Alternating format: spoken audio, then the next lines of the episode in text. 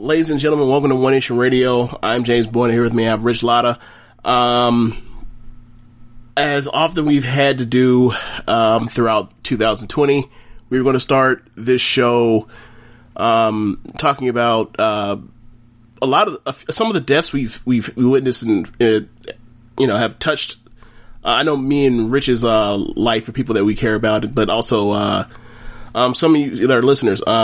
Chadwick Boseman and John Thompson, um, along with Lute Olson and Cliff Robertson, all died this week, this past week. Uh, you know, people say the stuff about things coming in threes.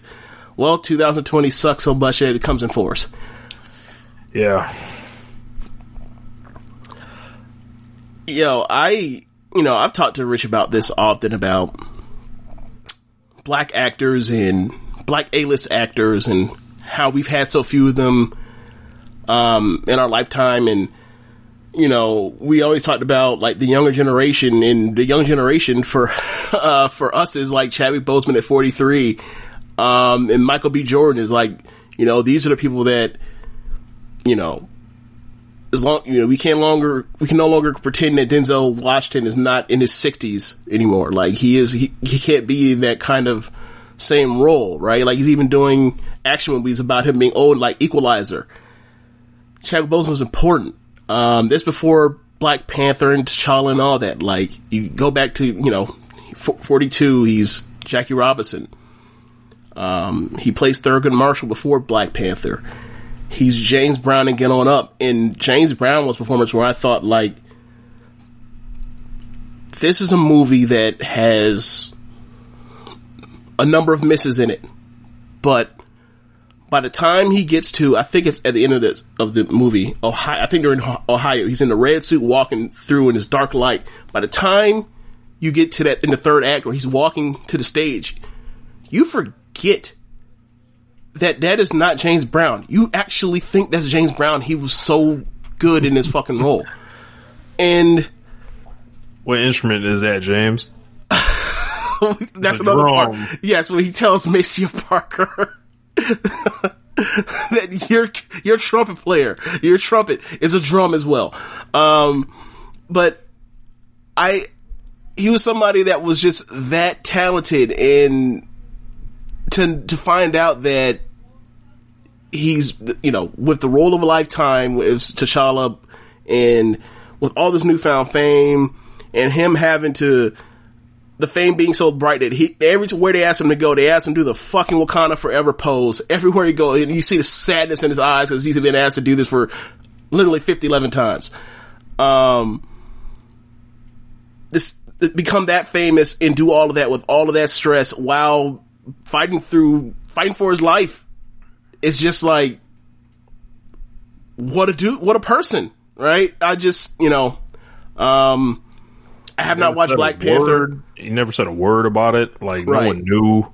Um, he essentially like when Black Panther came out, like, and you know, I saw Get On Up. Of course, I saw uh, his when he portrayed Jackie Robinson as well. But mm. like when you see him in Black Panther, and you know, me especially, not I don't watch the superhero movies and all that, but mm. like I uh, watched Black Panther again. I watched some of it Saturday night, and it was just like, I can't believe this. Like, like right. it, it, was just so shocking. And then, um, you know, the first time you know I saw him, I just loved the whole movie, and he was like a big part of that, and it, it just felt like something that like made sense for me at least. And this was just like, yo, man, it, it's just so sad because it's like, how do you how do you prevent this? Like and it's like by the time the man got diagnosed, he was at stage three. So it's like your clock's ticking, and it's it's just a bad, like, sad situation all around.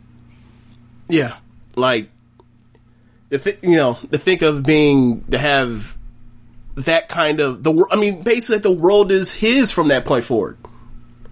Like he gets that movie, he was already you know as a as a he's already like B list celebrity level, all that kind of stuff. But like this was the engine, like this is the engine for Michael B. Jordan and Chadwick Boseman to pretty much be able to step into that role to where they can pretty much get most things they want greenlit. Step into a uh, step into a production roles. You know, like this is supposed to lead to, you know, moving on up. Like, you know, on the east side, but um, you know, we talk about all for progression for all you know um, for everywhere, like whether it's music industry or whatever, in or in film, and he was going to get you know given the, the roles he took and given you know some of the things we've we've we've heard about him over the years, like I think he was going to open the door for a lot of black talent over the next few years.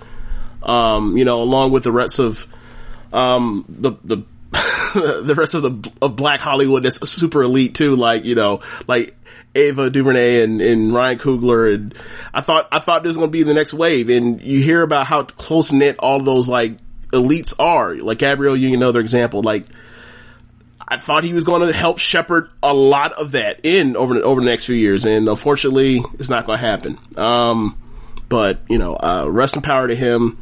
Um, I mean, he has a he has a legacy. Like he legitimately yeah. has a legacy given the roles he took and how good he was at these at these roles. Um, you know, uh, there is a. Uh, I don't want to say typecast, but like he had a he had a thing that he wanted to do and he enjoyed to do, um, playing these biopics, and he he knocked them out the park, almost every single one of them. So, um, shouts out to him. Legend um, shit only. Like. Yeah, pretty much. Like, I mean, he was all, you know, you look at, uh, Twitter and see people talk about, like, he kept playing all of these heroes. All of these, you know, all, some, someone that's a hero to other people. Right? Whether it's Jackie Robinson or Thurgood Marshall or, or James Brown or, and, you know, and then he plays a fucking superhero, literally. It's like, it's, you know, um, like, I'm not going to get into Black Panther in the future for that they're not going to shut that down. They're making too much money off that, but whatever. We'll figure what. Hopefully, that whatever they do comes in good and in, in, in, um in appropriate taste. But um, I'm I'm from now on. I'm just moving on to uh, John Thompson. Is yeah, John? I I woke up this morning and saw that and was like, wow! Just like the the the, the quote unquote hits keep coming, and it was like John Thompson was a little bit before my time. Like I started watching college basketball in the late nineties. He's kind of heading out of Georgetown, right. of course, mm-hmm. like, but then you start learning about the history of John Thompson and then the kind of man he was. And you always, we, we've talked about it on this show, like with the older generation and how they treat the younger generation. Um, John Thompson was somebody that like was willing to look past a lot of like quote unquote red flags about people to realize that like no matter like what kind of background like you know people like Iverson for example mm-hmm. come from like if you, Iverson's quote unquote untouchable he's not untouchable for John Thompson because like you ain't gonna disrespect John Thompson. Like, I'm, right. I'm sorry. Like, it, it, ain't happening. And, uh, legendary coach impacted a lot of, you know, the four Hall of Fame players, like he recruited essentially and, mm-hmm. um, and scared the shit out of white people for a real long time. Um, John I Thompson. Mean, look, yes. And also like, don't, don't, don't, don't pretend like somebody that's that size and a person that doesn't, that's not like a lovable giant, like he scared a lot of people, even his fucking, even his own, uh, um, I don't know, someone said students, some, even his own players. This is why most of them at, you know, is out there walking around with they back up right. Like, yeah. you never heard about any slip ups with Iverson in Georgetown or, or, or, uh, you know, someone with a big temper like Alonzo Mourning. None of that. You, yeah. There's a reason. Like, right. That house was um, in order. yeah, yeah. I, like I imagine, like um, the the respectability uh, politics loved John John Thompson. Like they were like, oh, oh you yeah. you you keeping these whippersnappers in line. Yeah, you know. And he's always dressed well too. So yeah. yeah. Um, I, I think the thing that's notable for him is I I'd have to look into it, but I have to imagine he's the first ever uh, black coach of a Division One uh, of a Division One championship in any major three sport or major yes. four if you want to include hockey because he's the first one in basketball. Uh, first one in basketball, yeah. Yeah, first I, one in basketball. So, like, I, look, do you think there was any uh, head coaching managers that won the uh, won the uh, College World Series? No. How about hockey? How about the Frozen Four? You think any uh, black head coaches won the Frozen Four? You know what? I I, I don't think I, I don't think so. Like, I mean, unless John Saunders uh, was was was, was uh, out here splitting his time when he was still with us, uh, coaching uh, Boston University between doing uh, Sports Center and the like. I and uh, also outside the lines. I don't recall anybody coaching hockey doing that. Um, so yeah, I mean, there is no Nolan Richardson. There is no Kevin Ollie without John Thompson. There's not. Um, so I, you know, not to say that he, you know, he spearheaded no words, but like give him the opportunity to get multiple jobs. You know, I, I just he's um he's a very important figure. Um, like to, especially to Big East basketball. Like I was thinking about it so much as far as like when I was a kid. It's like kid to you know the time I stopped watching basketball is like until the actually Big East basically got ripped apart. Um, with Syracuse and uh, UConn leaving, it was just like, yo, like for basically my entire existence, the only thing I know that that matters as far as college basketball is ACC in the Big East, and these are, you know, all hooked up in the same corridor. They're close. They're not. They're not schools that are that gigantic, and like they keep every single year. You already know like who's most who's going to win the uh the, the tourney all right, somebody at the Big East, someone at the ACC, or like Michigan State or UCLA. One random year they, they get their shit together, or Kansas. like that's pretty much what, what you knew. Is like those are the two pre- preeminent conferences. You know, me you as Duke, you know, Duke and Carolina fans, we we peeped that. Like we always used to talk about like how much we used to enjoy watching those challenges and be like, we hope we fucking win. Like we, you know, how we were with uh, the Yankees and the Red Sox, as far as like all right, one night only. Put that shit aside. Fuck the NL. and for me, it was always like, look, man, I, I, I, hate watching Big East basketball. I don't understand why they're so good. These dudes look like they're like 30, 25. I don't get it. All of them, whether it was Syracuse or Georgetown at time or, or, uh, St. John's. Good God. John's. Like, it's just ridiculous. Like, how, look, think look, Duke loved to roll, Duke loved to roll into Madison Square Garden and play St. John's and lose to, yeah. to, to, some dudes that looked like they were, you know, like these were, and these were men with jobs they yeah. were playing against. remember, remember those Pittsburgh teams in the mid, in the um, yes. late oh 2000s? God, remember them teams? Yeah, Carl but, um, Krauser. yeah, it's just yeah. Um, but yeah, just he was he was at the face of it. Like there's a generation of people uh, the ESPN era that are older than us, where like a lot of their childhood revolves around John Thompson versus Jim Boeheim on mm-hmm. a random, you know, on a random weekday, screaming their heads off at each other at refs. So, um, it's you know like when you uh, start thinking about all those coaches like like Calhoun, like um, Boeheim, yeah. Thompson, like he's like there's like this class of coaches that like I don't want to say it's gone, but it's like they are. Those they don't grow on trees. Like yeah. it, like they don't walk through the door every day. Like you know, Coach K is still hanging around. And um, Roy, like who's left? Roy's still hanging around. Who's left? I, like, I mean, will you consider Calipari part of that? Because I wouldn't. Yes. You would? Okay. Unfortunately, I, w- I would. He's been around long enough. Okay. R- R- is Pitino still around? Pitino got fired. Remember? That's right. That's he got right. Fi- yes. Yeah, he got. Yeah, yes, he, he hasn't had a job since Louisville. I don't think. Yeah, gotcha. But he will be a part of that. I wonder if he's somewhere well. small off the map. You know, yeah, he, like we're talking should, about like pro- maybe I, would have to look into it. Um, yeah, but yeah, just like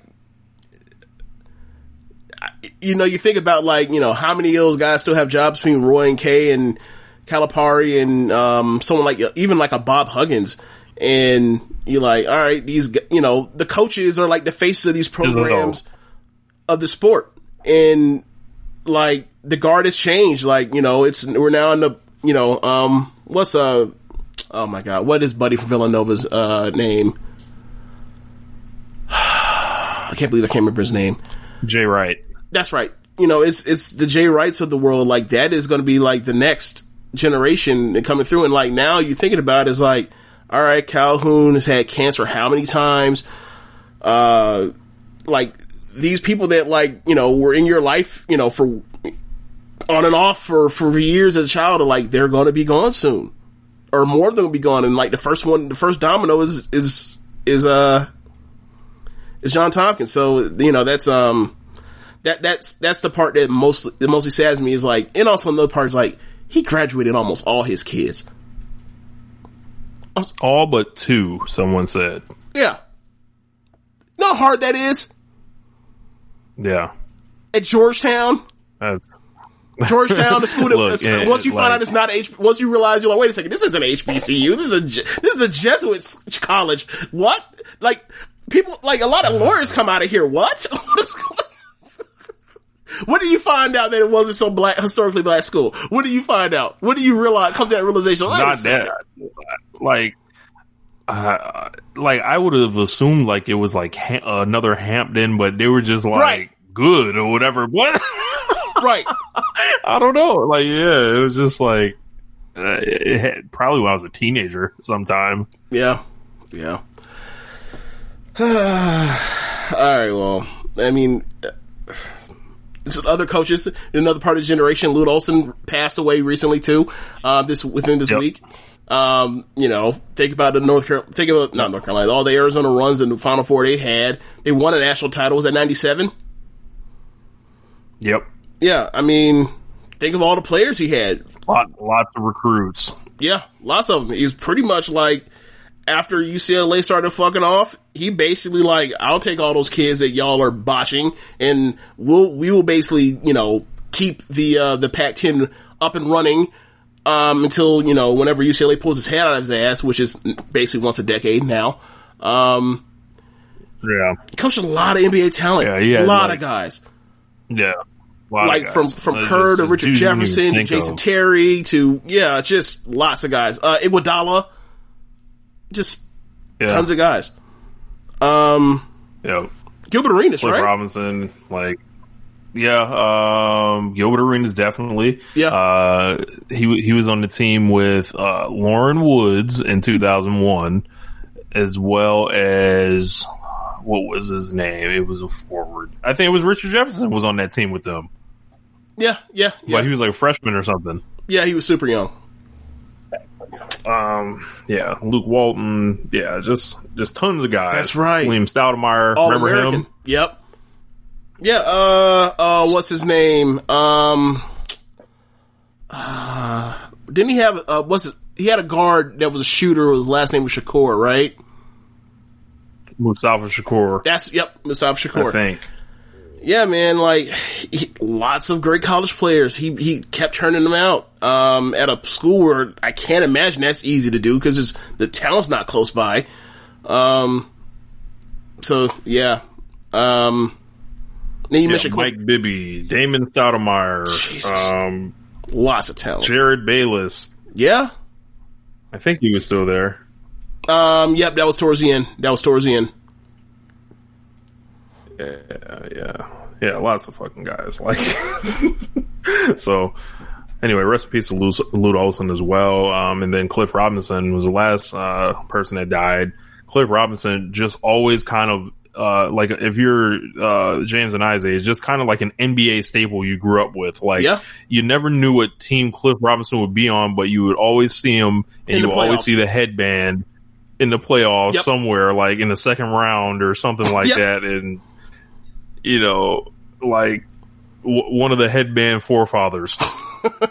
a dude that I think, you know, given his game, if he came around later, he probably would end up being even better.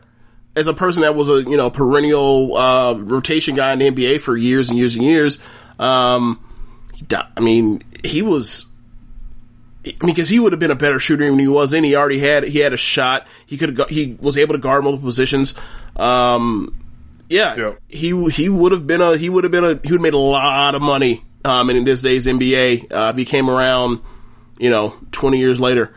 Um, but yeah, I I don't even know what the cause of his death was. I just I just heard, but I was like, I can't really. He's only like fifty yeah. something, if early fifties. Yeah, fifty three. Yeah. yeah. you know, crazy. Yeah. Um, I wonder if I have to go look around and see if like Clifford Robinson has any interviews on like talking about Clyde Drexler during the '92 finals. Because you know, like when when got you have to. when you, you have, have yeah, got to. Because you know the classic picture when you have um, Magic Michael Jordan doing the shrug to Magic Johnson, like you see Cliff Robinson like walk, in the picture in the frame. So it's like I wonder what his thoughts were on all this kind of stuff. Um, he was big homie to so many people. He's got to be a charismatic uh, figure, huh?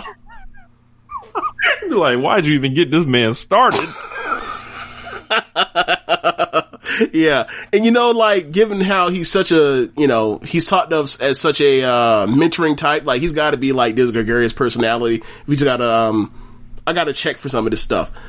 Um, so yeah. that, that's what I'll be doing is like looking through some of these interviews, some people, especially John, uh, Thompson. Um, like the, I saw some of the, um, Iverson Hall of Fame speech with, um, talking about, uh, Thompson. It was just like, yeah,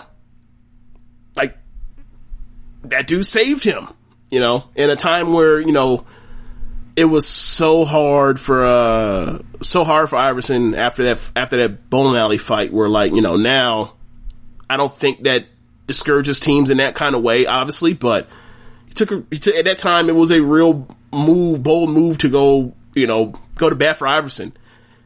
And, you know, he's one of those love figures in NBA history. Like, we don't have that without, uh, John Thompson. So, and also some great teams. Like, I mean, some of those, some of those mid '80s uh, Georgetown teams, some of the greatest teams of all time. Um, you know, based around Ewing. So, um, was it three straight final or three three three straight championship three games? Straight final. Yeah. So. Yeah, and they yeah. won one. Yeah, so I guess we got always the bad guy. Yeah, quote unquote. I wonder. Yeah, I wonder why. Um. so, um, I guess it's time to move on. Talk about more um, depressing things. Uh, last week was reporting this show. Um, video surfaced of Jacob Blake um, being nearly executed by a police officer. Shot at point blank range seven times. Policeman was so unthreatened that you can see the police officer grab him by the back, grab, grab, or grab him, touch him on the back before it, you know, shooting him seven times in the back. Uh, I saw it and I thought for sure this dude was dead. Uh, unfortunately, he's still alive. He's paralyzed from the waist down. Um, I don't know anything about his uh, prognosis as far as like you know could he you know eventually be, be able to walk again, but you know um, at this juncture he's lucky enough to be alive given the the, the horrible situation that happened to him. Um, what were your thoughts on seeing that video? Man, confusion. Um, I'm trying to process the whole thing, like, because it's not coming from a body camera; it's coming from like an external camera, mm-hmm. um, kind of ducked off in the distance. You see him walking into his car. Everyone's screaming, and it seems like everyone around the situation saw what was about to happen before it happened. Yep. And it was like the pe- the the woman was screaming like no no because you know the guns were drawn and he took you know he's walking back in the car and then he hits them seven times in the back. You weren't like I, people people were saying he was like trying to retrieve a knife or something. I was like uh, what is a knife going to do against a gun? And also, what is this knife going to do against this body armor that you're wearing? What, like, if you needed to detain the man, why couldn't you, like, use your, like, hands? Like, you could have, like, restrained him. You could have done you know, a million other things and shoot him and, and let him let, let seven off in his back, um, and then paralyze the man. I hope he sues. I hope he gets every dollar. I hope he drains the department of their funds, literally defunds the police. And it was just like shock, like, yo, we did all this marching and protesting and fucking shit up and everything like that. And it's just like, they insist on killing us. Why? And I just saw it and I was just like, I was heartbroken again. And then just like, put that in your mental Rolodex. Uh, one more thing you don't, you, you don't want to do is turn your back to the police because then they may feel threatened again. Yeah. Um, you mentioned um, the either a woman or multiple women um, were yelling like, "No, no, no! Please don't do this." It's like it's almost like someone is. It's almost like a weird foreshadowing. Like you see, you hear, you see the name, you read, you click on the name, you see someone happening, you click on the video, and this person is basically like narrating like this person what I thought at the time was their their demise. Like in I'm watching it and I'm at a point now with these videos where I'm never numb to them initially. I'm I'm numb to them after I'm able to get away from the video. Um, but my initial reaction was just like not anger, not sadness. Um, I don't even know if the right word is upset, but it was just like I guess the word's incredulous. Like I can't believe He's getting in a car. He's getting in the car. You put your hands on his back as he as he as he opened the door. You touched him. You were comfortable enough to touch him. And then you moved your hand the way and then you let off in him seven times. And at the time I thought he was dead. I thought he was dead. Um, I, in, in my mind I'm thinking like, you were, this, I'm thinking of how this is going to play out. You know, whether he's fired immediately or not, and then charges come or they don't, but the defense is going to be he felt threatened and like, I'm sorry, but I just don't buy that a motherfucker that's in armor, as you mentioned, and with a gun, a nightstick, a flashlight, handcuffs, like basically like Cameron on um on Down and Out, like he got um, old Tim's padded boots, hand grenades, gargles, and a paral- uh, gar- goggles and a par- parachute. He has all that shit on him, and he kept coming up to touch him with his bare fucking hand, and then fin- and then decided, nah, that's not enough, and then moved his hand away, and then shot the dude the fuck up, and you know. You later find out that like his kids, three of his kids were in the, were in the back seat. It's like, so you just let off shots into this dude and with kids in the back seat watching their watching effectively, you know, watching their, their father die in front of them. Like the kind of trauma right. that is. Forget the uh forget the what happened to um the physical body for a second. Like imagine being a kid watching in in in your mind like the strongest person you know, right? just basically just get holes put into them and then like left their body is there just like watching their soul leave out their body or watching their body just slump down. Like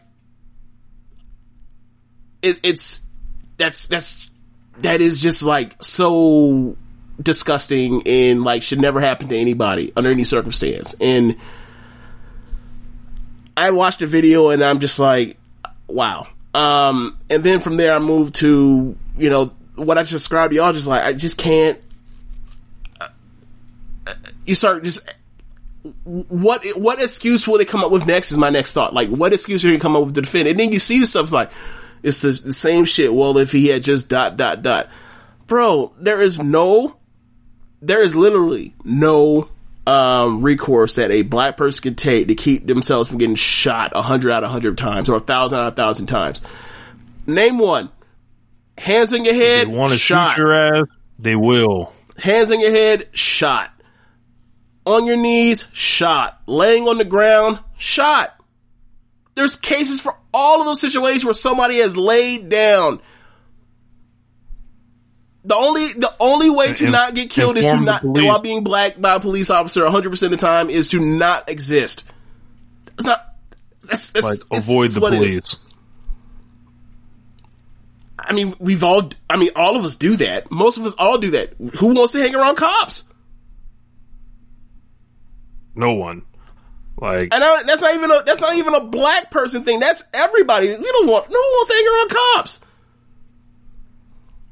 Like, what good can come come out because, of that? Because everybody knows that like there's potential for some shit like this to happen. But especially for black yeah. people. It, yeah, so um, it's a uh, yeah. I, I, am I'm, I'm happy the man didn't lose his life. Um, I'm happy he's able to you know continue living. However, like it's fucked up. Like he's paralyzed. He's never gonna walk again. Like I don't know, man. Like and I don't I, like I, that. It doesn't necessarily make me feel better that he's he's only paralyzed. Like it's, it's still a tragedy. Yeah. You had a yeah. you have a citizen getting shot by an authority of the state seven times for what amounted to something that should never end with someone being shot seven times. I don't give a fuck if there was a gun in, or not a gun, but uh, if there was a knife in there. We we just went over this. How much shit do you need to where you feel comfortable enough not to uh, use the option that will most efficiently kill somebody? I guess they only feel comfortable when they got their SWAT uniforms on with the helmets and the like face masks like, and like, you know the the steel toe boots and the the fucking shield and, and and the fucking everything. Like apparently they have to dress like the fucking Terminator or some shit to feel like you know they have a pair of nuts. Just just ridiculous. I hate it. I yeah. hate them. so, um, in in lieu of that, uh, move on, we can move on from there unless you have anything else you want to say about uh, Jake, the Blake Jacob Blake situation. Um, I hope Jacob Blake uh, is able to recover from this. I hope I hope a miracle happens and he can walk again. Yeah, um, I hope he's able to find some kind of return to normalcy after this happened because like this is undoubtedly changed his life for absolutely the worst. Um, and his life may, may, or probably has been ruined. Um, thanks to, you know, to some shit he probably funded with his own taxpayer money, right? Um, so anyway, uh, in the aftermath of this, the NBA um, stopped the playoffs for like three days. Uh, going through, reading through some of the stuff, listening to the reports, it seems like uh, the Milwaukee Bucks up three one in their series uh, against the Orlando Magic. Um, you know, some of them felt, you know, still fucked up about this whole situation, like a lot of us and they felt like the need to do something. Um, and they felt like maybe you know, we shouldn't play basketball. Um, we're up 3-1 in the series. We got this series comfortably under control. Um, maybe we should let this one go. Let the world think about what the fuck happened. Um, and we'll get back to it later on. And then from there, things snowballed because the NBA wants to be, the NBA Players Union, or Players Association wants to be a united front. So, once one team wants to forfeit, the team that is um, they're playing against doesn't want to be the team that is willing to play and takes the forfeiture. Of course, they have pride. Um, and then you have the other teams that were on the schedule, like the Rockets and Thunder, and then later the Laker and the Blazers, and you know people want to hear from them. Um, so then it turned to everybody is not playing. Um, all six teams are not playing, and then people, you know, there are obviously people in that bubble that never wanted to go to that bubble. Um, you know, it's you know, it's majority rules type of thing. It's a players league. It's, it's a, you know, star driven league. So, um, the votes aren't even. And, you know, there was a call to even start this bubble thing with LeBron and Westbrook and Harden and Chris Paul and Steph and, um, Kawhi and whatever. And, you know, them wanting to get this thing going start, caused it to happen. Um, so they had a bunch of meetings, and you know, um, ultimately they decided to, you know, they wanted to talk to some of the owners or all the owners and get some of their commitments to different things, um, more money from what they already uh, uh, had the owners agree to before going to the bubble to go towards um, social injustice. Uh, and then also now there are more um, NBA stadiums that are going to um, do polling for um, the election, uh, which is definitely helps because a lot of these arenas are in um, black communities. And a lot of these black communities, um, polling stations are being fucked with, and they're creating like polling deserts. So, so there's only so many places people can go, and with the effects of COVID, people do not want to risk, um, you know, risk potentially risk their lives to fucking vote, um, because you know the, the mail's being getting fucked with. Everyone knows mail's being fucked with. Um, so it's it's it's it was so weird, you know, just the it, looking back at it, Richard, and in real time, is like, oh, I think this shit's done. What were, what were your thoughts on it? Do you think this shit was done at the time? I was like, wow. Uh, I've never seen an NBA team like flat out refuse to play. Like Right. even through Donald Sterling, which you Right. would have thought maybe something would have happened then, right? Um, I was like, all right, if you don't want to play, all right, cool, I'm with you. You Yep. know, you, you know, I'm a, a radical ass nigga myself. So, um, like, I I I, So I, I was like, I- alright. hold on, hold on, hold on. We'll let you go. I expect that in one of the threads that uh, that I'm also in with you for that to be your nickname in one of these threads.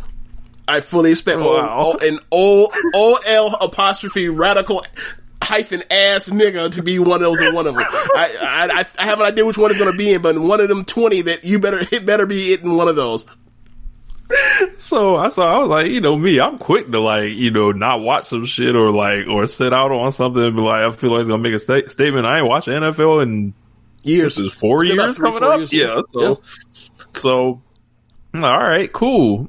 And then I was like, I heard like 24 hours later, it was like, all right, cool. They're deciding to resume. And I'm like, well, what happened? Like, Right.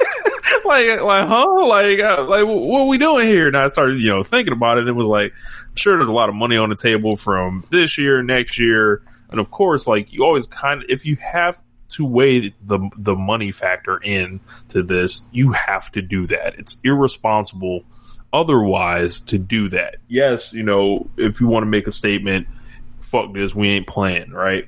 Mhm. But I don't know, man. It's it's a really like you know, it's a really difficult situation because then you have like stuff like Kenny Smith was walking off the air, Right. uh, trying to show solidarity with the players. That puts Shaq and Charles in a tough position. Um, and there's one thing that I'm not a fan of is, you know, is like if if we can keep the, you know, if we can keep this in the house and we ain't got to show everybody, um, let's do that first before, you know, everyone else gets to make these decisions uh, and these judgments for upon us uh, as Mhm. black people. But um, I, I figured it was like you know,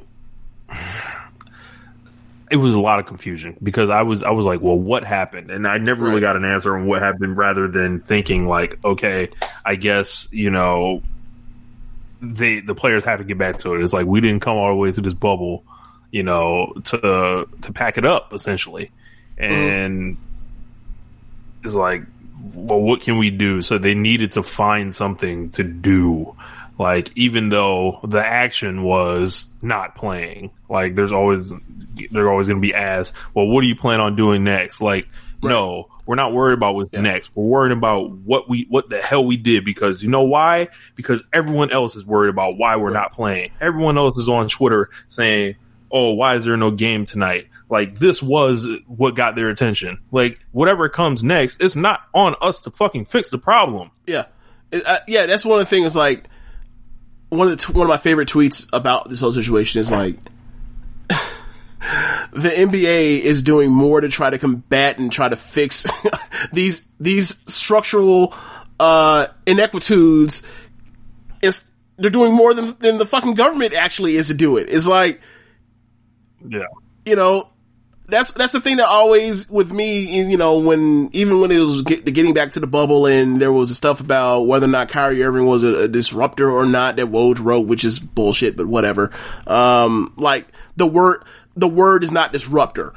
It's there's something that you can use besides disruptor, but that that's not a fair word. Uh, but my my thought always was like, and this is the thing when it comes to anybody anybody that takes a stand against injustice is like, it is not this individual person is not Martin Luther King or Malcolm X or or Angela Davis or whoever, Fred Hampton, John Lewis. It is nobody's responsibility that is underneath this fucking boot to to get the boot off our necks. It's on the people who are that are that are in foot is inside the fucking boot. So we have the NBA that's 80%, 80 something percent black. And these are some of the most powerful black men in this country, black people in this country. And they are basically like t- putting their careers on the line and their career earnings and money in jeopardy in a capitalistic society that nets them said power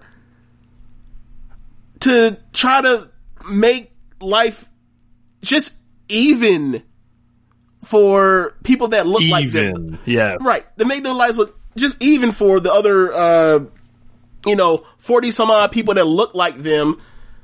It's like, I commend them for them, but I'm also heartbroken for them because like, I, it's, it's, it absolute, look, it's, it is, this ain't fair to them. I, I don't want to, I don't know other, like, uh, way I can articulate this, but like, this ain't some shit that they got, they got us into. This some shit they were born into just like everybody else. And it is nobody's responsibility, um, on our side that looks like us to fix these problems because we didn't create them and we don't, uh, profit off them and we don't, um, shepherd them into the future either all this shit is all this shit is dropped on us and we have to find a way. It's always us that has to try to come up with solutions to this problem, right? Like I remember um Tana Ta-Nehisi Coates, uh, one of his criticisms for his book, criticism in, in quotation, uh, between, uh, for the, uh, between the world and me was that you laid out, or even the case for reparations that, uh, when I write what I write, people will come to me and say, well, you didn't, you wrote out, um, you explained and articulated these issues and these problems with reporting, with, um, you know, through research and all that to detail and, uh, these problems, but you didn't come up with a solution. And he's like, that's not my job. Right. It's not, it's not, it's not, it's not his job. It's not the NBA's job or the NBA player's job to fix this shit. Raise awareness? Sure. Fix it? Nobody's big enough to handle this task, not even them. Right. I commend like, I like commend them. Just going I commend them with all my heart for them, um, you know, f- you know, to, like we talked about, have that kind of power, have that kind of, those kind of resources at disposal, and ultimately, it don't matter. They're still powerless. I commend him for trying. I commend him for trying, but you know, ultimately it's just like I just feel I feel bad for him. I feel bad for him. It's like because they you know what the situation is. These people don't like you. You you feel that that guilt of I'm out here. I'm trying to be my brother's keeper. I'm gonna try anything I can. I'm gonna try anything I can. It's happened to me throughout my whole life. It's happened. To, it's happened to me now. I got. I'm away from my family. I'm in this fucking bubble. My mental health's a fucking mess and I just got to do something. Haven't you just get desperate. You feel like you got to do something, and you just, you know, I just feel, I just, my, my, you know, it's, it was in, you know, it's just, it's a really sad moment of just like, what can they do? They do only, what the answer is like, whatever they can. That's what they was trying to come up with. Whatever they can get out of this situation, right. they're gonna, they're gonna try to get a situation because they're at a breaking point, obviously. A lot of them are. A lot of them never even want to come to this fucking bubble. A lot of them, you know, may have been more optimistic than the actual situation is and thought that like raising awareness as much as we can and pounding alarm and talking about voting and all that kind of stuff and making these moves or whatever else is going to change things. And ultimately, I believe that this is a step in the right direction, obviously, but we talked about this off air over the week with, um, my cousin Alex. Like, progress is slow and long, and it is going. It is a it is a relay race of you handing the baton to the next generation. And I commend NBA. I commend NBA players for um, helping you know helping close this gap. But as far as winning this race, the finish line is so far away; they'll never see it. But I commend them for for, for realizing that like we still gotta we still gotta try to close this race, close the gap on this on this uh, leg of the of the relay. Yeah, it's um, it, it, takes me back to the Kaepernick thing, and then him having to do all that stuff in addition, right? To just a simple protest and, and and speaking eloquently about the situation.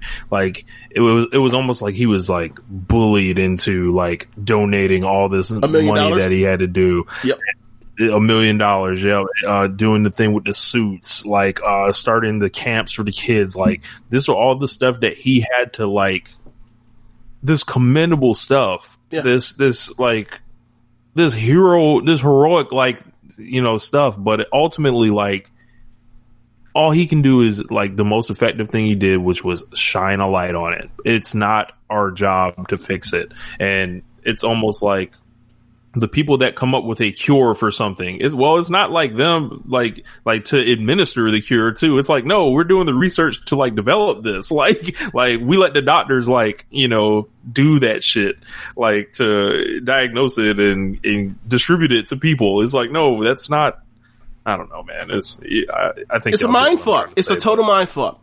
Yeah.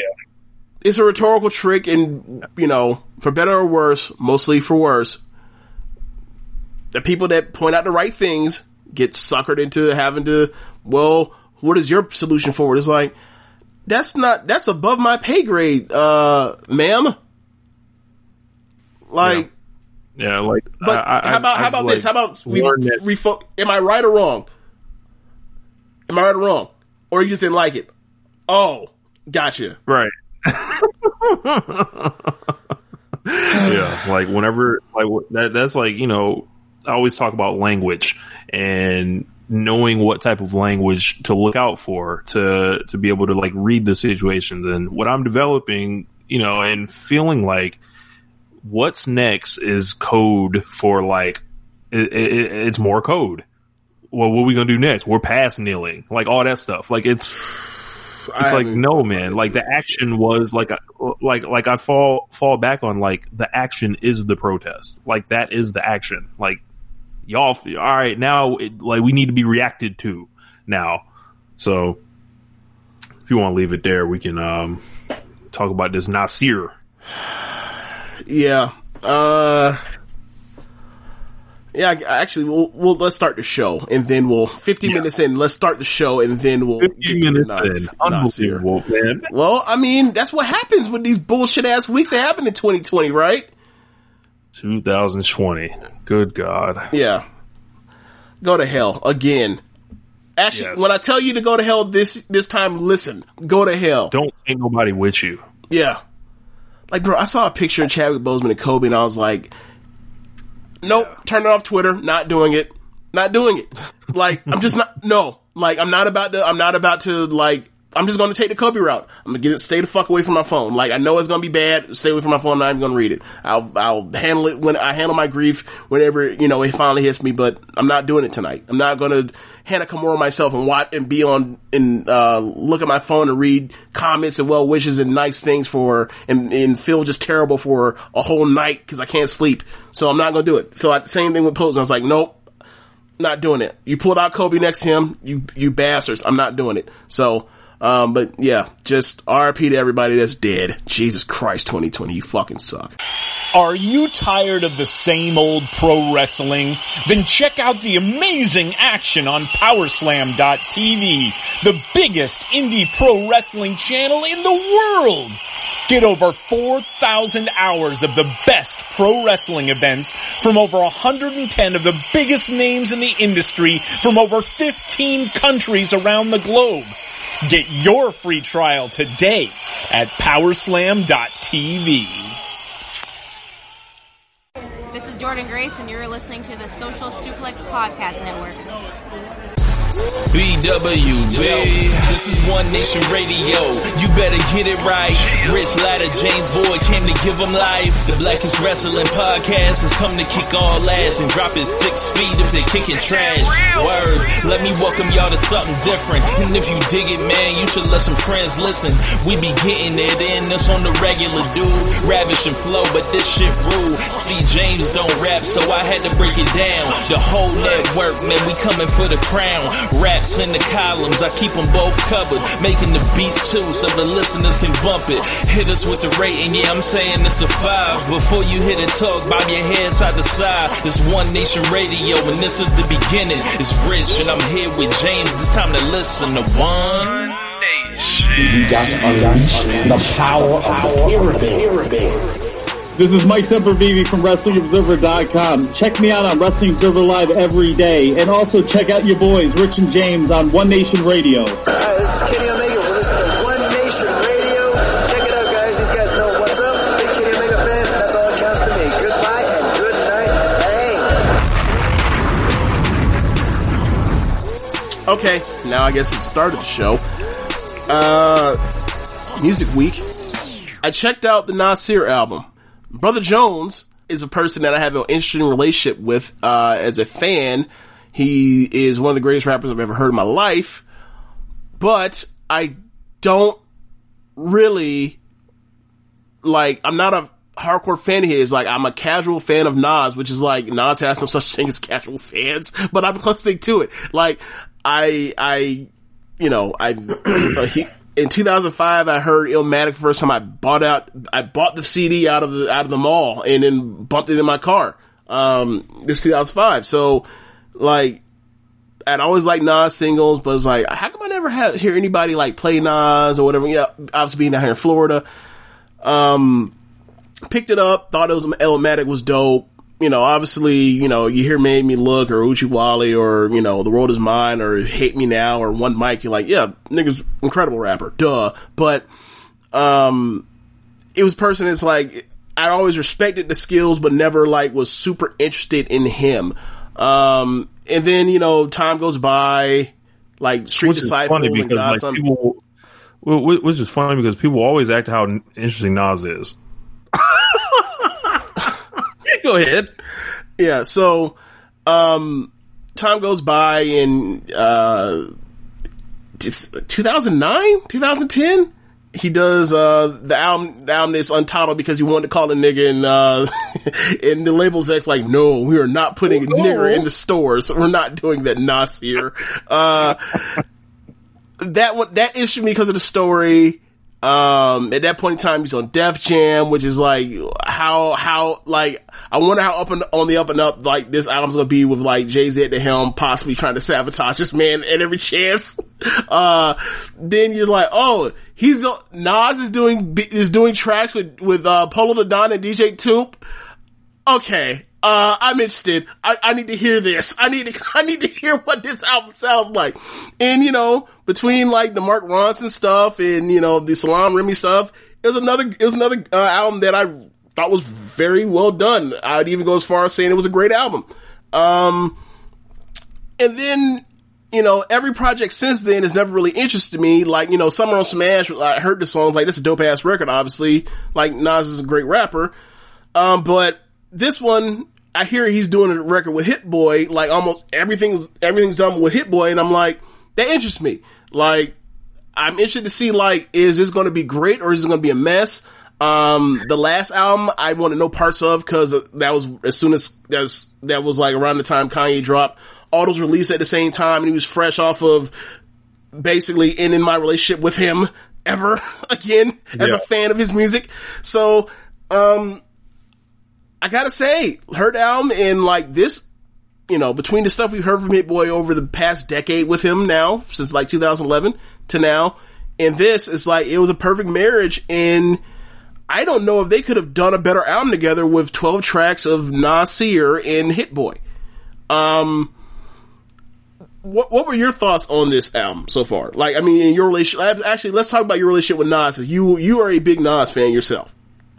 Yeah, um, I, I it's funny because like I wouldn't call myself a super Nas fan either, but I'm Right, just right, right. like I've been a lifetime fan of Nas. Like my Mhm. mom liked Nas. Like, um, it was like all right. Always felt like there was something I could learn as a rapper from Nas, like how to come on a track, how to like command a track, how to tell a story on a song, how to how to do it. And, Uh-huh. you know, I, I never really, you know, got on with the beat selection, but I always thought Nas was unfairly judged for his beat selection as well. Um, Oh, he- I, yeah, yeah. he had- Yeah. I always thought he had plenty of dope beats. Yeah, on, on I, I think the thing with Nas, well, two things, right? I'm glad you said that you um that you learned a lot from Nas. Dot dot dot. As a rapper, I'm glad. I'm glad, I'm glad you pointed out as a rapper and lyricist and storyteller and you know and person with with slick wordplay. I'm glad that you pointed that that you put that part in because you said you learned a lot from Nas. I'd be like, oh god. Anyway, anyway, um. Yeah, as far as the the beat thing with Nas, Nas has some of the gre- has rapped over some of the greatest beats that have ever existed for in rap music, but he also has rapped over beats that are like uh, some have been flat out boring, some have been mid, some have been like it, it's for depends on what room you're in. They work right, like, and I think a lot of the Nas people talk about the Nas stuff is like the he never really made stuff that made you want to be bumping in your car driving with your friends. Or, or played it at a, at a, um, at a cookout or play it in a club. And it's like, you know, that's so I saw at a time where like we were less diverse as far as, um, the number of rap acts we were getting on major labels too. So like I feel like you know Nas had to pay for some of, had to get some of those critiques that like the Kendrick Lamar, J Cole types do not get anymore because like Nas paved the way for like we can. It's okay just to be a great rapper and and you know and talk about life or tell stories and then like not have to necessarily worry about like uh you know, the emotions, like the quote unquote fun emotions. Like, I would never say that Nas is not joyous, cause he absolutely is. Like, um, and we'll get to that in a second, but like, there's not that much on the catalog that I would describe as flat out fun. There's some there, Yeah, but man. not, they're not, and the same, and this, you can look, and you know who else you can offer, throw that same critique at too? Ooh. Slim Shady, Marshall Mathers, Eminem. There's not a lot of fun in that. There's even less fun in that discography. Uh, in hell, there's a hell of a lot less joy in that discography than a Nas discography too. Um, when, I, when I was talking about learning from Nas, it definitely was not the third verse of "I Can." So yeah, we were all kings and queens. It's like that is not possible. That is. We that should have been on Greatest Rap Lies uh, thing too that we did the earlier. this entire third verse, I have it pulled up right Oh, here. God, go ahead. Okay, so the third verse of I Can is before we came to this country, we were kings and queens, never porch monkeys. There were empires in Africa called Kush, Timbuktu, where every race came to get books to learn from black teachers who taught, who taught Greeks and Romans, Asians, Arabs, and gave them gold when gold was converted to money, it all changed.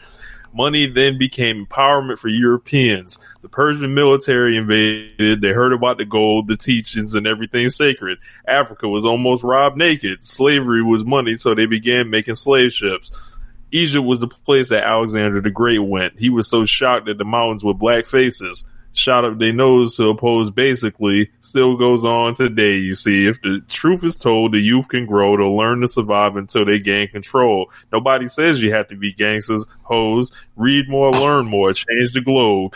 Ghetto children, do your thing. Hold your head up, little man, you're a king. Young princess, when you get your wedding ring, your man Don't saying. Don't she's it. my queen. Oh, oh my ear. Okay, so a lot of that stuff that he spit in there is actually true, but like once you start, er, but like once you start off, but some of it's not. But and especially when the first line is we were all kings and queens. How it's like it, you talking somebody about had like to be wrestling. regular, bro. Yeah, right. Like we talk about with wrestling or wrestling, right? If you have twelve giants, you ha- you have sell seven people. You have no giants. Everybody's a giant. Right. Like- somebody, somebody got to be regular. Right. Who's know? Triple H here? Who is the king of kings? Then, uh, not Nasir. But yeah. Anyway, uh, But overall, I, I like Nas a great deal. But Nas jokes are always funny. Yes, they are. Um, And I'm a big Jay Z and Roc-A-Fella guy, but um, you know, so I was, you know, I, I kind of came in on Nas like later, and then had to, you know, do a lot of different, you know, research. But um, I listened the the stuff I heard on this. It was it sounded like he was reinvigorated. Uh, when I first heard it, I heard Ultra Black by itself, and I was like. I don't really like this. And then it was just like, uh, I was like, this is what he got from Hit Boy. I was like, all right, okay. And then like when you hear it like with the rest of the music, it all makes sense. Like I'm like, Yeah. oh, so like they're doing, you know, th- this is what they're going for. And I was able to appreciate it because like if it's one thing I'm doing is I'm trying to allow older rappers to still tell me their stories. Like a couple years ago, I checked out a LOX album. Like I'll listen to a, a new Nas album. Um, there was someone recently that had put an album out and I listened to it. I think it was Ghostface. Um, he put an album out and, um, it was just like, well, you know, if we're gonna keep killing, quote unquote, killing the legends off and all this other stuff, it's like, well, why? Why do we have to kill them off? Like, why don't I see what they actually have to say? They, they may, you know, have something. So I took that same, you know, approach, like, yeah, let me check out the Nas, and I liked a lot of what I heard. I, I they actually the LOX just dropped a new album this weekend that I need to get to. Okay. Yeah, so I had not heard Ultra Black. Um, but when it comes in, I think it's like track three or four, like within it, you're right, it absolutely makes sense. Um, and you know, we were talking, I was talking about Joy earlier, like this is the joyous, joyous Nas, right? And, um, I, I felt like it was just, uh, I felt like it was, he was in such a good vibe. And then, um, while that song's going on, like, it's a song that I imagine motherfuckers in Queens are like playing at a wedding reception, um, in the, in the years to come, honestly. Quite, to be quite honest with you. Uh, and I think the first half of this album is just like, just, just great. Just great. And, um, I think that it's not as strong when the features come rolling in the second half, except for like, uh, the firm, um, track which is like crazy. Is like, wow, they got Dre, Z, and Foxy and Cormega back, huh? And like, I it mean, was what was they doing? right, and it was, it was like, the thing for me was like, It's yeah, was free. right, yeah. What what were they doing? Nothing. It's like, you know, you've heard some of these stories about like Foxy and her hearing. Like, I didn't know she Oh, could still, she was still capable of doing this. So I was, I was super happy to hear her. Um, voice still sounds the same. Um, so that, so that was, that was happy, a, a great moment for me, um, on listening to the album. Um, it gets weird when we get, I think, to the second to last track when he, you know, I don't know how familiar you are with the Kelis stuff, um, from the last couple years, but like, the industry has, the industry's failed Kelis over the years, obviously, throughout her whole career, and most notably is, you know, Kelis telling us that, and I forgot, or not forgot, but, um, I was reminded at the end of this, uh, you know, Kelis has told us that like they had a physical relationship, and um, I don't know if she went into details on on what happened or whatever else, but that should be enough, right? And Renaz said at the end, he's like, I've never put my hand on a woman, and he on an ad he was like, never, and I was like, that's I don't believe that, and now like I for. I don't know how I forgot about this while going through the album, uh, but I was like, oh yeah, that's right. Huh.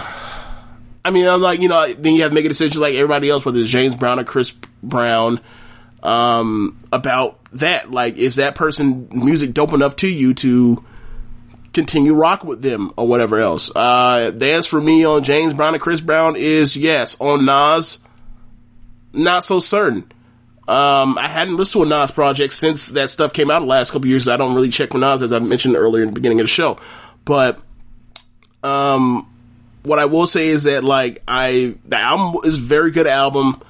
Uh, you know, at, coming to this conclusion after talking about his album for like 10 minutes, his career after getting to this, like, that's a, that's weird. But, um, I felt like it was appropriate to talk about because, like, I listened to the album twice, gave it two runs, and was like, okay, like this is this is a template for a legacy act to continue this on. Now I want to see how this would work for someone that is you know done major labels now independent. Someone like a you know like a T.I., like you know even someone that was just a hit maker and wasn't even that much rapper like a Fat Joe.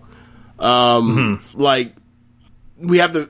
I feel I feel like there is a avenue for you know as you grow older and you are out of the limelight and like you know the babies of the world for, out of the babies of the world are running this shit and whoever else uh five ten years from now like there has to be you know for the legacy senior uh acts whatever else people that already have their catalog filled out when they finna go on when they go on tour already they you know they don't need a new album to go tour off of. They need like a single to go tour off of. Like I want to see you know what these uh albums or these like relationships can breed with like younger producers and and that in the future.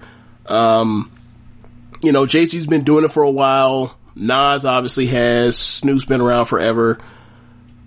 You know cube when he wants to. Like i want to see ll obviously. Like i want to see like the older generation you know still be able to do this if they want to. Um and especially now that you know we're in the streaming era where it's like you have a name you have you you have something that the other that the youngins don't. Like you've been a star in this game. Like Right. so you know now that you're streaming you don't have to you don't need to worry about promotion and all that shit. Like you're Nas you're Jay-Z you're whoever else put this shit forward and see what you can do. And I hope that like more more of these legacy acts um can keep pushing forward and still make good music because like we talk about this all the time with, like most of these older rappers that were dope as fuck 15 10 25 years ago are still dope now. It's just, Just people you know stop listening to them. So like, right I would, I would, I would encourage y'all that are hearing this, like, if there's like, you know, someone that you enjoyed back, you know, in, in the day and they're still putting, you know, stuff out, or if you discover they put some out, just, just, you know, it- what's it going to kill you to, to, to check it out? Right. So like, it's not going to tarnish your legacy. Like Yeah. your wrestling fans, a lot of y'all are wrestling fans. Like y'all watch Undertaker and Triple H and whoever the fuck else come out here for WrestleMania and embarrass themselves or whatever else. You don't think of them any differently. Like and look, I tell you, I can tell you this right now. T.I. raps a lot better than the fucking Triple H wrestles. So, um. Or or Kim or Foxy or Missy. I would love to see uh, a Missy in in in um, Timbaland like get together for one last album. I would love to see that. And you know she's been doing these singles, whatever else, over the last couple years, like especially since like she got the VMA thing. But I would love Yeah. nothing more for like Missy to like have a dominant club banger again. I would love to see that again. I would love to. like I would love to see her. I want to see her work with like you know City Girls, Cardi, Nicki, Megan. I would love to see uh her you know with them. yeah, same. Uh, Yeah. Um. Let's see what else is. I guess it's time to talk about wrestling, right? Wrestling. Yeah. Oh, I got. I actually, I have one more uh, music. I have one more music. Um, one more music observation. Uh, What's up? I didn't mention this on air because uh, it's, I know it's gonna make you laugh because you know you used to talk about this off air. You feel like really, yeah. So you, do you know who dropped la or Friday? Yes. Okay, yeah. So Katy Perry, her last album dropped. I have not checked for Katy Perry since Prism. Uh, Oh, Katy Perry. I thought Yeah. you were going to talk about the the Jay Z counter programming to the Oh, Nas no, with that horrible song with. Pharrell. No, no, I'm not talking about entrepreneur. No, thank you. Make a black Twitter yourself. With what funds, Jigga Man? What, with what, Corey? Shawn Corey Carter. What funds do I have to make my own? He, you know, he always does this. I've been talking about him I, ever since, I, I um, hated. I hate. I, I just said give your older rappers a chance, right? I hated this song with all my I've never soul. heard it. I only saw the, I only saw the lyrics. And I was like, Oh my god. The the the hook for that Pharrell is just like black man, black man over and over and over again. Bro, it's one of the worst Pharrell and Jay-Z songs I've ever heard. And it's just a single. It's not like an EP or nothing like that or. Just a single. So So- he, he that dropping that counter program into the Nas. Oh man. All right, but uh, but yeah, real quick notes on the Katy Perry.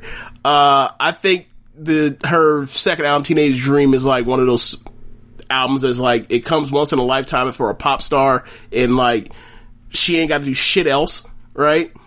Because she's, I mean, it was like it's like five or six number one records on that fucking album, but uh, her life has clearly changed, and she's you know the gimmick she was coming was going up with like that was going to be in trouble with age. Like she was talking about like this fresh out of high school type of love and now she's in her mid 30s like of course she's going to have to come up with something else.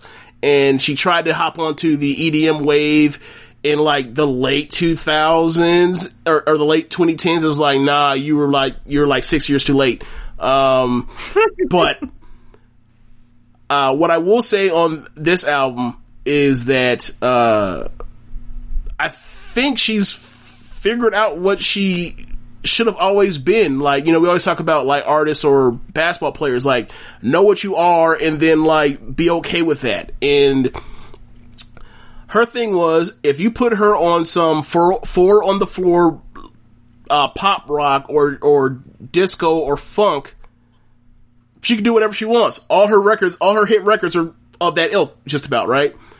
And in the third quarter of this album, from like track six to nine, you got that, and you're just like, well, I know what her next singles are going to be on this album.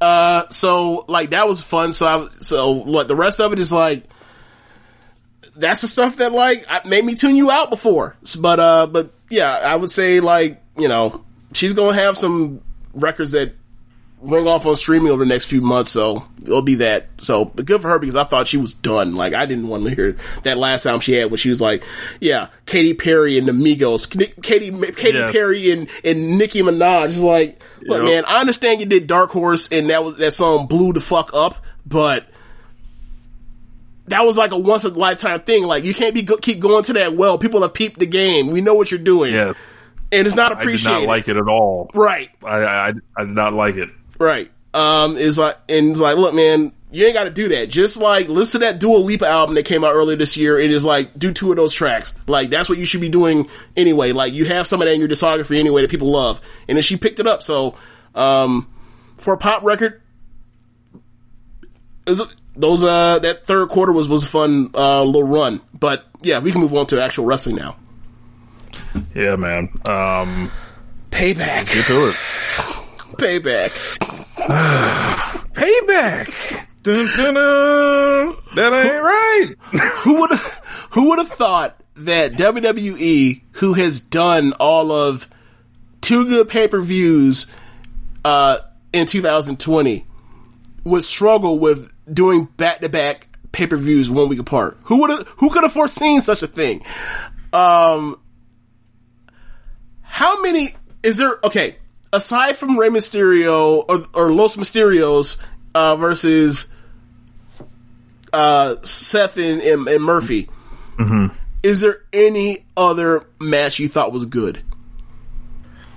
Um, Sh- I, Sheamus and Big U, uh, I kind of like got into for a little bit just because they were hitting each other hard, but no, like this was like just the regularist of regular wrestling and regular too bad, like mid level too bad. That's like where I uh, kind of stood on most of the show. Yeah, I'm I'm here with you. I thought it was thoroughly mediocre show aside from like one match. Um, but let's go through it. Show opens with Bobby Lashley versus Apollo Crews for the U.S. title. Um, one thing I'll give Bobby Lashley, I don't know if he is good, but he always tries. Would you would you would you disagree that he's not always trying and busting? He, I feel like he's always trying hard. He just he's not good anymore, at least. Yeah, um, I have an irrational like for Bobby Lashley. I'm guilty. Uh, I am a Bobby Lashley fan. I can I can see it. He tries hard. He he looks good, uh, physique wise. It's not like he, he's not a stiff or anything. He- he's athletic. It's just like he's meant for a different era. I believe he's meant for a different era. Yeah, um, him getting a win over Apollo is kind of funny. Yeah, Uh, and I, and I think legs his off. I think his charisma holds him back too. I think that's another big Yeah. part of it. Yeah, so is the Apollo Crews push? Is this is this the end of the road that everybody was you know so happy that he won the checks notes U.S. title? I, I, you have to fill me in on this. I had no idea you were excited about Apollo Crews in year Oh, yes. like five Yes. before. This this is like a big push apparently. So, mm. all right, I don't see that. I just saw it. I'm still trying to figure, figure out when shoe is going to drop on this. Um, Lashley, Shelton Benjamin hurt business thing, and like Cedric, Cedric and Apollo and Ricochet. Like they have been sowing the seeds that one of those three is going to turn on the other two and join uh, the the bad black men so I was just wondering, like, when is when is the shoe going to drop? And like, well, Lashley's the U.S. champion. Who cares now? Do you care well, I mean, uh, I for can- for I a can wrestling promotion that you watch once a month? Do you how do you care? I guess is a way to put it. No, definitely Yeah. not. Like they've Yeah, they've murdered Ricochet. I I don't know what the last time I've seen Cedric Alexander was. I don't even know how he's cutting his hair at the moment. So like, no idea. Like it's not like he makes the pay per view. So Yeah, yeah. This is uh, main event material for the baby faces. I mean, he, uh, after the match, uh, he beat up, he jumped Lashley, which is like, okay, so you lost clean, you lost fair and square, and yes, I forgot about that. Match. I, which means it he continues. looked like such a geek. Yeah, uh, it's it's bad baby face. It's ba- bad baby face. Like we we talked about this back when um during the ambulance match between Roman Reigns and Strowman, where Roman at the end of it like loses fair and square, and then you know attacks Strowman and then packs him to the back of the car and then runs the the, uh, the back of the ambulance into uh the semi trailers. Like you lost fair and square, bro. What's what's the problem here? So it, it's, it's like you know I think I, I feel like the times have passed for like maybe, you know, 20, 20 years ago that works because like, oh, well, we gave the babyface something, but for me, just like, nah, you lost and then like you went out like a sucker because you lost. Um, but yeah. After, after that, we get Big E And versus Sheamus. out clean. Oh, that's right. I forgot about that. Yeah, he tapped out. Yes. And then he wants to attack. Like, that makes you even look like more of a sucker. I've totally forgot. I thought he got pinned. Yeah, he ended up tapping out to the, uh, Yeah, he ended up tapping out to the, the full Nelson. full Lashley. the full Nelson. Just, uh, yeah. Um, Yeah, after this, you get Biggie versus Sheamus, which is like I had no idea this was even a program. It feels like something they just pulled out of their ass in like the last two weeks. Um, yeah, they had a they they had a match that was laid out pretty well, except that like Sheamus just wrestles too slow for the time now. Like he was a slower wrestler even a decade, you know, beginning of this p- last decade. Now it's even faster, so it feels like he's going even slower. Um, but I thought yeah. I thought how that works. yeah, I thought Biggie had very good fire. Something we always knew he had, obviously, in charisma. Um, I still enjoy every single time Biggie, like in like the last year, comes out. He takes off his jacket and he hurls that bitch right into Corey Graves' face. Uh, but yeah, like you know, uh, I'm still concerned about him doing that spear um, through the ropes onto the apron. Like I, you know, uh, he's he's done it a hundred times. Every time it looks terrifying. I just figure one time he's gonna get caught and he's not gonna get up, be able to get up. Um, but yeah, it was you know it was a physical match. It's just you know the pace is just too slow for my liking. Yeah. Some of the stuff they're doing, um, storyline wise with the Biggie singles push is very heavy handed and About how he's being held down. very telegraph.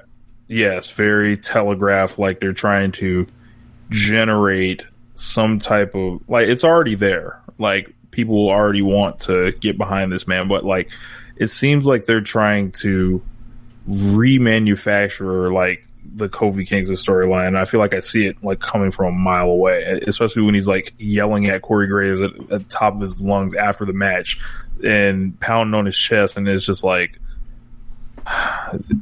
they like this is a directive. Like that's what Yeah. this seems like. There, there, it doesn't feel like there's this special moment there, and it's, I know there's hard to be special moments in the fucking Thunderdome. I get it, but I clearly see the shit coming from a mile away. okay, so and I don't appreciate them trying to try. I don't. I don't appreciate them trying to uh, lay a trap for some organic shit. It's like no, man. Like we we know what you're trying to do. Um, yeah, they are very heavy-handed, but uh, I guess I'm kind of surprised that they're even going with Big E after it's been this is what year seven for him, right? Y- year seven, year eight, Yeah. like the fact that actually like he had, you know, like we haven't seen like a singles match from him on pay per view since like 2014 when he was out having, you know, them house battles with uh Rusev. So for me, like given the the state that this company is creatively, um, in the past, you know, in the six years since then, from that moment, is like the fact that he was even on pay per view and they didn't, and they didn't just, you know, give up or have Sheamus fucking beat him to start to start the feud, um, and then get, you know, get his ass whooped after the match. Like, I feel, I feel like that is like, wow. Um, or not wow, but more like, okay, like, they haven't fucked this up yet, so like they're off to a decent start at least. Um, you know, they gave him Sheamus. I don't, Sheamus doesn't mean anything anymore. Um, but, you know, he's a name. I, I wonder what the, what the, what do you think the end game, what do you think their end game is for Big E right now? Um, let's see. Intercontinental champion is Jeff Hardy. Yep. The other Intercontinental champion is Sami Zayn. Wait, what? Uh, yeah, Sami Zayn returned apparently, and he returned with his belt. Are they, are um, they really 94ing this? Probably. Um, Roman's the champion now. Spoiler alert. Um, and he's a big bad heel or a chicken shit heel, one of the two. And um, I, I feel like they're trying to discover a babyface to fight Roman Reigns. So I mean, Biggie's a good choice as any. Like, So, Royal Rumble or WrestleMania are you thinking? look, if it's me, I have Biggie. Look, it's very simple what you do with Biggie. You have him start winning matches, right? Right. and then you have him at the Survivor Series, and he wins the Survivor Series match, and then you know what you do after that. He wins You the Rumble like- or some shit like that. He wins the Royal Rumble, James, and then you know what? Somebody that gave him trouble or something, they challenge him for that Royal Rumble title shot at the pay per view in between, and you know what happens? He, beats that in the middle of person move. too. Yes, and w- with his move one, two, three. And you know what else happens? Then the champion finally shows up, and then they do a storyline, and then Big E and Roman Reigns fight each other for the world title, and then Big E wins. I that's what I would do. Uh-huh. But this isn't my company, so yeah, Yeah. Um, yeah. I, I okay, so I saw people talk about and rumor and speculate about like how cool would it be if that you know after Survivor Series, how cool would it be if like that was actually the direction, like to get to Big E versus uh, Roman Reigns at WrestleMania. I thought to myself as thinking like. Are you unaware of where they think Big E is on the pecking order for them? Like, are you new here? Um, but as far as, you know, the promo skills, the fire, the charisma, the look, yeah, he could do that. But, you know, a lot of guys could do that. It's about, Right. if, it's about whether or not, like, you know, if in year seven or eight is Vince gonna look around and be like, oh yeah, that dude's fucking jacked and, and, and, and, you know, athletic as fuck and like is a good talker and has proved it over the last five years to, to tons of, tons of merch sales that he, you know, um, and he's not a cookie cutter guy. Like, and he's different. Like, I, I think we've had the New Day conversation on here many for like six times. years, If five any- years now or some if- shit. If if anyone else was selling merch at the level they were, they would have like shoved a rocket up their asses immediately. Like Right. they would kill for the shield to sell merch like this. Right, right. Um, so I guess for me, I'm still. I have, I have, to, I have to see more. I have to see what they do next month with Same, Big E on pay per view because before I'm like be like, oh yeah, this is some something they're actually going to do. Like I, I, I see it. but I'm just like, I see it, but I'm not believing it because, you know, this is obviously, you know, hopeful, uh, optimistic speculation on where they can go in the years because, or, or, you know, as a fresh matchup for Roman, Roman's possibly going this dynamic of being a heel. Paul, Paul Heyman guy, who would he want to wrestle? What will make sense and what will be something they would want to do is a WWE guy. Biggie's a WWE ass guy. Um, sold tons of merch, all that, all the Make a Wish stuff. Um, you know, yeah, it's all there, but it's also it's like, look at the history of this company and look at the history of like the last, you know, three years of this company creatively. It's like, yeah, I'm sure they have an idea today on where they're going to head with this Roman shit or wherever his opponents are going to be if he's going to be a heel champion.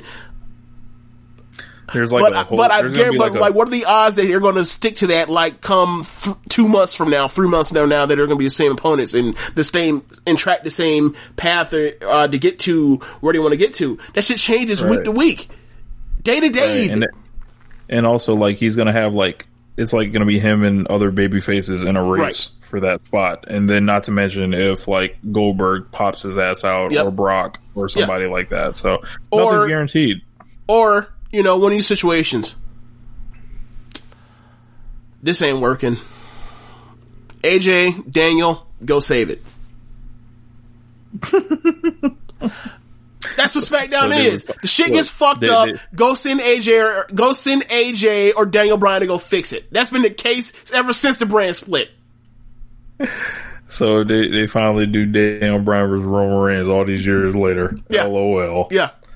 The, look, the scenario is in place that I've always kind of forecasted, but you know, Dan Bryan just had another child, and I think he might be turning forty soon. So, um, good times. Yeah. So, um, So they did have a moment we skipped over. So Keith Lee was backstage with JBL. oh shit, you want to talk about this nonsense? All right. Yes, bro. Like they had Keith Lee, like like JBL walked up on this man talking about, you know, I got some, you know, hedge funds you can, you know, put some money in. And before that, Keith Lee's like, "You're JBL." Like the the limo and the horns, like all this stuff, like acting like a fucking mark. Like he's not Like- older than us. Like he's not 34 or 35. like that's some shit. They, that's some shit they would have had. about forty. Correct me. If, tell me if I'm lying. Tell me that's not some shit they would have had uh, JBL or Ricochet doing a segment with some legend t- uh, a year ago t- or 18 months ago. Yes, Yeah. yes. Right. I'm just a simple So- kid from Kentucky. You fucking. Yeah, like so. I was like, so, so they got this man acting like a mark, and then like he told JBL that he ain't have like the the the resources, like he ain't had the funds. Something like so he's Right. a mark and he's broke. Great. I like it.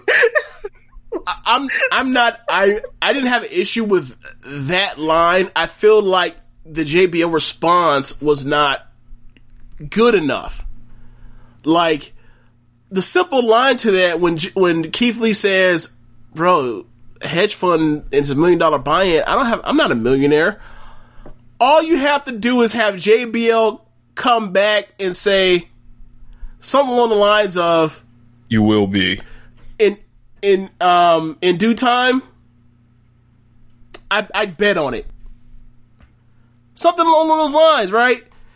He didn't. He says something that was supposed to be that, but it wasn't that. I was like, Like- like he was like, if you, say, would- if you, I think it was if you work hard and you keep your head down, I think you will. Yeah. I think that's what he said. It's like, no, that's not the way you said. You saying like cute is like, I bet you will one day, or something like that. Like it is game recognizing game and recognizing the, the quote unquote future. It just wasn't Like, that. It was like you gotta work hard to get where I'm at, uh, um, young nigga. Like that's not no, bro.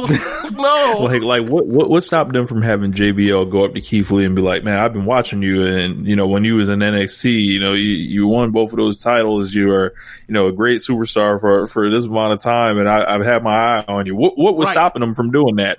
Like, I don't know.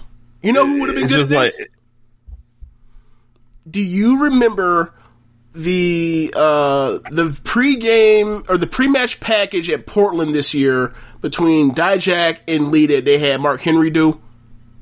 yes. When he was fucking ecstatic, he's like, "Look at these, look at these big mans out here flipping." Like, just- so, like, all you have to do is get someone as excited about Dijak and Lee as Mark Henry was to relate like, yes, this is the future of big man wrestling. You, you gigantic 330, 340 pounds, six foot three, six foot two dude that does Hurricanranas off the top rope and Canadian Destroyers off the middle rope and does moonsaults off the second rope and does flip dives over the top rope without touching the top rope. That's all they had to do. They couldn't even do that. We're gonna get to it. um, so up next, Matt Riddle and King Corbin. My God, um, just a tra- travesty all around. From the pre-match promo to the match to the layout to the chin locks to the long, boring portions to the ten percent that Matt Riddle got to, to essentially do his thing. It's funny because like I think he had a longer version of like the him the Riddle and Lee match, but this was just like man, it just felt so bad. Like this is supposed to be this top baby face, like, but y'all bringing up the fucking like you're alluding to his um his Infidelity. allegation, And then his, and inf- but his infidelity. infidelity is, we'll go deeper in a second, but like, yeah, like, why would you even bring that up? Like, are you trying to immediately make him into Jeff Hardy where it's like, we love him in spite of his flaws? Well, his flaws are rape. Like, what the fuck? Um, okay, All it does so- is make you ask questions it, like that you don't want the answers to. Right. And like, one, it makes you say, well, let's say you're not, just not in the point of saying like, get him the fuck off TV. Why is this asshole even on TV? Um, it gets you to the point of like, all right, well, why would Corbin be such a dick to say this? Oh, for heat. So like, I'm supposed to root for this rapist. I'm supposed to root for this like f- rapist now. That's what I'm supposed to do. Are you just fighting words? And then they're fighting words, and then the, and then the the theoretical babyface triumphs at the end. Why would you have him lay him out at the end? You, like Corbin said fuck shit. He got dealt with, and then he comes back and lays lays out the dude because after after you know the wrong the person that did the fuck shit got beat up. Like that's that's great storytelling. Like people can say mean thing. Rich, do you know that when you raise a kid, you can tell them a story about like somebody says something mean about you, you stand up for yourself, and then you and then you um you're able to move on. Uh, but instead of moving on, like the person that says something to you actually like puts their beats your ass. Like, great story, great story. But anyway, Corbin, this Matt- all this Matt all Strong. yeah, yeah. Match is just it is it is the worst uh, Matt Riddle match I've ever seen that went longer than eight minutes. I believe. Like, Like even the Killian Dain match are better than this. Oh yeah. Um it's amazing. You know, I was I was I was led to believe that, you know, giving Matt Riddle this big win over AJ Styles out the gate clean was supposed to be the star making thing and then it's amazing that I predicted eventually he'd be wrestling Baron Corbin and we'd be all like, what the fuck is happening? And it was his first ever pay per view match. Boy, they don't waste any time, do they? Yeah. Any probably any shouldn't be on TV, but whatever. That's that's another part. So, uh, for those that don't know or haven't looked at it, Baron Corbin was on Twitter like before the show, and he tweeted, "Tonight I proved that Matt Riddle is a failure in a WWE ring. By the way, he's already proven to be a failure at home." My response to that, I actually because I saw it and I was like, "I can't believe you're alluding to this." My response was, "Matt Riddle's infidelity is tied to rape." Get it, y'all? Isn't that funny? Shouldn't we all laugh at Baron Corbin's joke? Just like, what is wrong with y'all? Like, do people not like realize like when they tell jokes that there's like there's something that you're pointing at that's supposed to be like the butt of the joke, and that like if that's the butt of your joke, then your joke sucks. Yep. Whatever. I um let's see, what's the next match? Oh yeah, so you know, they beat him down, so they're gonna have another match, of course, which is like after watching that match, why would you want to see another one? Next match after that. The Golden Role models Sasha and Bayley versus Nia Jax and Shayna Baszler. Um, this match, in my opinion, was good when Nia was not in the ring. Then Nia got into the ring, and she didn't even know where the fucking hard camera was. Um, there were points where she was selling her knee Um, they alluded to the fact that she had double ACL uh, reconstruction uh, while she was gone. Um, that was part of storyline injury, and then Sasha and Bayley proceeded to work over her leg, and then she would face towards the uh, Thunderdome screen of fans away from us, and all we saw was her the back of her head as opposed to her face. To see her sell her knee throughout the match every time she was in, and I was just like, we constantly make jokes about like the people that are from TNA or New Japan or from the Indies going to uh, the PC and then learning how to work because they need to know where the hard cam is because apparently no one has any uh, uh, spatial recognition or uh, spatial awareness to know that like this is where the camera is. I need to face the camera to so people can at home can see my facial expressions for pain, for for pin attempts, for submissions, all of that. We made jokes about that for years, Rich. Years. And I don't just mean us, everyone's joked about the hard camera being to the left. We've always made that joke. Nia's been, been in, uh, on the main roster since what, two, 2016? Yeah. She forgot what the fucking hard cam was.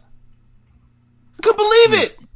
Yeah, I mean, I mean, to be fair, she is in Thunderdome, so maybe you know them lights uh, disoriented her. Only her though. Like Only her ever. Yeah. Only her yeah. ever. Only her.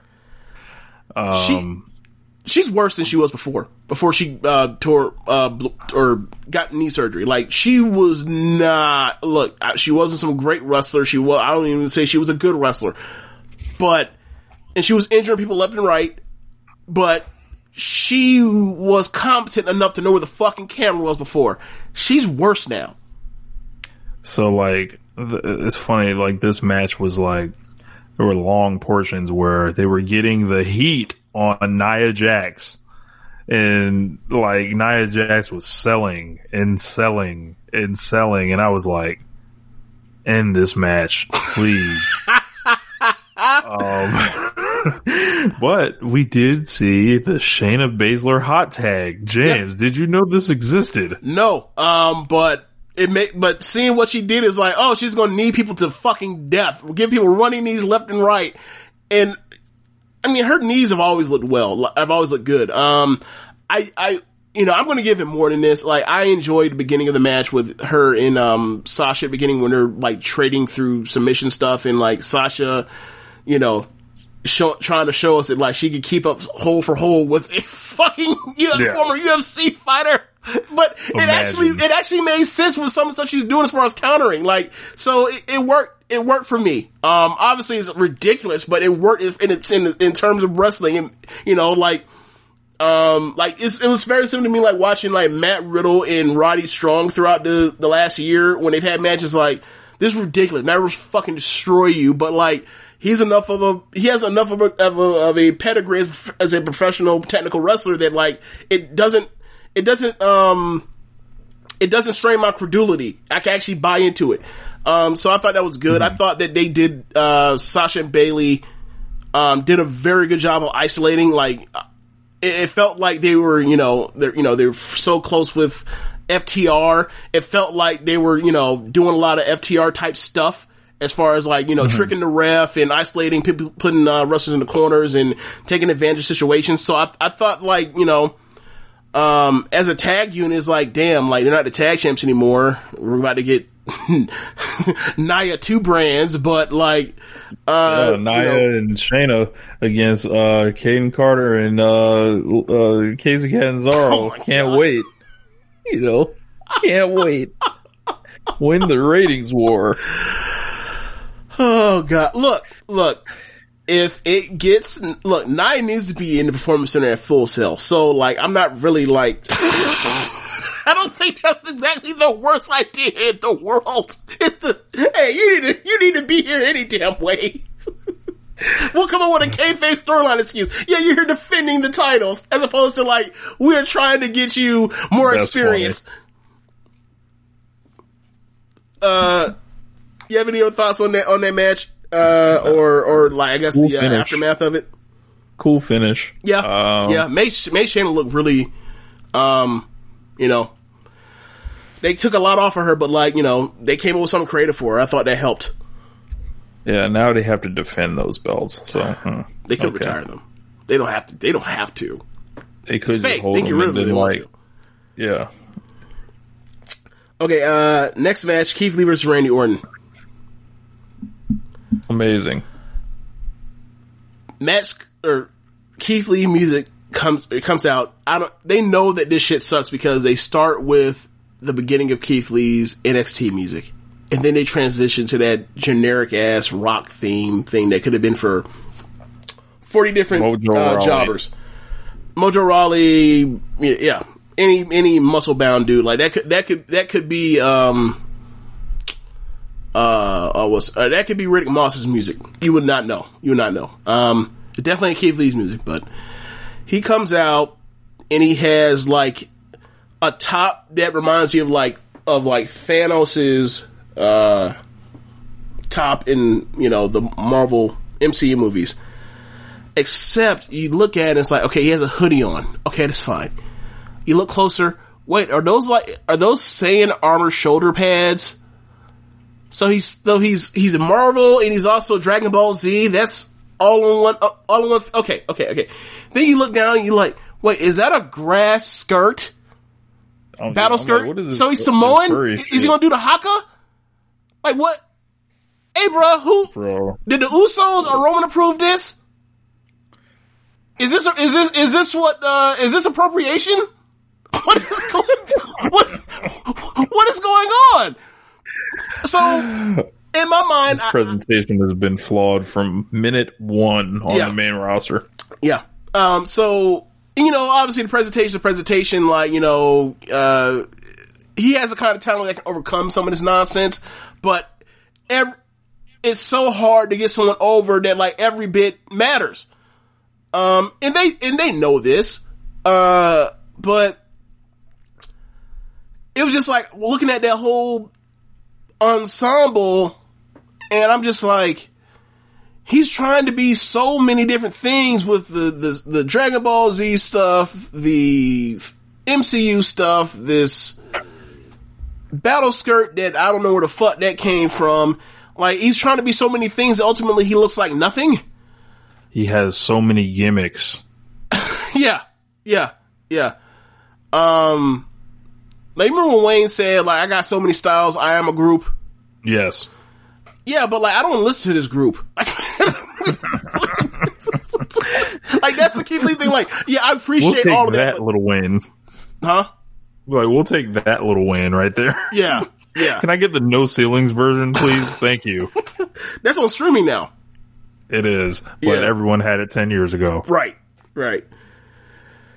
That might. Well, I think he's had like one other like great thing, but whatever. His legacy is his legacy. Uh, yeah. So get to the match. Um, Keith Lee's not doing the Keith Lee things that make him that makes him stand out from any other other big men um, in the industry. He is having a standard match with Randy Orton, and um, he's not taking half of it. He's not taking most of it. He is working from underneath through probably. I probably say what you say 60-40? Like 70 30. 70 30 okay yeah um it, but the thing is like it's a randy orton like tv match except at the end orton goes orton you know hits the ddt sets up for the rko uh he, I don't know if he got out of it or he just basically like yeah, from there he just cleans him up to, and then gives him the the spirit bomb and then stacks him on the shoulders and pins him. And I'm just like, wow, I'm really surprised that Randy that he beat Randy Orton, but at the same time, there still wasn't enough, and that's one of the That's reasons was what- like, wow, I'm surprised he won, but this still wasn't enough. Yeah, that's that's where ultimately like I was falling on it last night because I was like, okay, they are well aware of all the backlash that has gone on this last week with Keith Lee. Not only With the, music, and then the top, the top, what they did with him on Raw. So it's like you almost had to let him win this match, right? But the way they laid the match out, it's like Randy Orton's in complete control of this. Um, he's laying on the guy in a headlock. Keith Lee does one leapfrog. He does a slam on the table. He does a chop and then his finish. And it's like a 1980s match. And I'm like, none of this tells me anything about Keith Lee. Like, I understand it's a win over Randy Orton, but like, I mean, Matt is it a, got a win is it a showcase match or is it not? Is it a showcase match Like- or is it not a showcase match? Right. To me, Like, it wasn't you- impressive. It wasn't impressive at all. It was like we Right. have like a template on how to, you know, do short, explosive matches, like with Brodie Lee, with, Br- with Lance Archer, with Brian Cage. Like he's just fucking demolitions the motherfucker. So like, I don't Hell, know why Randy Orton Brock had to like own this. Right. I don't know why Randy Orton had to own this match in the way he did. And for me, like Keith Lee didn't like he won. Like, and if you He- want to think about caught. He right? It, it, it- it's like He it's a shock. him. He got caught. It's a shock flash finish. Like Right. going forward will tell me more about what this was, and like, but my initial feeling on it is, oh, they they realized they've bung, bungled the presentation with this. They had to give him this win, or else he was finished, or people would think he's finished. Which is And this was- the same thing. Yeah. And, and this was like a, just a weird match, like as far as structure, layout, length, and the finish as well. Right. And I didn't, I didn't think Keith Lee did anything like if you didn't watch NXT, if you didn't, weren't aware of his indie career, he's, who's this big black guy? That's, that's pretty much it. Yeah. And yeah, it, the thing for me that was weird was just like, okay, so I I thought, you know, given what this card is, this is to go like, you know, 12 minutes. And then it went 6. I was like, "Huh." Went 6. I'm surprised Keith, my first initial thought, my initial thought is like, "Wow, Keith won." Huh, interesting because I, you know, we talked about this last week. Like, I thought that ultimately the finish was going to be Drew McIntyre shows up, you know, and gets out of the match that way. Uh, but I, I didn't think Keith was going to just beat him clean. But the thing is, like, you know, you're right. It's just like he wins. And he wins in a match where it's like nobody got a chance to show to, to have the match, and it's like it especially like sticks out when like you just saw the match Orton had at SummerSlam a week ago. It's like we can get that match between those two, like let you know to like you know at it, you know when it really comes down to it, at, when you take the take it to take you know Randy Orton to into some type of real tested water, like or Keith Lee some tested water, like yeah he can put away uh, Randy Orton. Like obviously there's still time, like there it you know they, this could be the beginning of the program. I doubt that though. Like I don't. But then again, you know, well, let me phrase this: in a normal company, if you beat you know somebody in the title, if a, ti- a title challenger loses, and then and the next pay per view loses to someone else, like they're out of title competition, but like it's WWE, like you can lose get be, and be like Seth Rollins at WrestleMania. You lose at WrestleMania, the next pay per view, you're in a fucking title match. So, like, I don't think they're done with Randy Orton and Drew McIntyre. I think maybe this is something to where they can delay this to a later date, but I don't know that necessarily means that we're going to now get Randy Orton versus Keith Lee. Um, if we do, maybe we will get the match that we really want out of the situation where like we get to see what Keith Lee's all about um, in the coming weeks. But I haven't, I'm not, I don't have NX or WWE Raw up right now. I'm watching playoff basketball while I'm recording this, so I don't know what they did this week. But we'll discuss it, you know, next week. Yeah, if it's like newsworthy, we'll like bring it in. Well, we'll bring it in because you know we're, we're probably right. we're probably pretty right. You never know. Like I, I mean, true. we'll see. Like, That's true. like because like I'm just playing like, I wouldn't. Have, I, I, like, I, I wouldn't have called him winning clean, but like at the same time, it was like this was not impressive. Yeah, this is not this is not what you imagine for out of somebody you think is like that they call up like as if like a top prospect, right? Like this is think of like the stuff he did with Roman and the stuff he did with Brock. Like that was way more impressive than this six minute match. And that was Right. when he and that was when he was still you know eight months away from coming up here. Now he's here.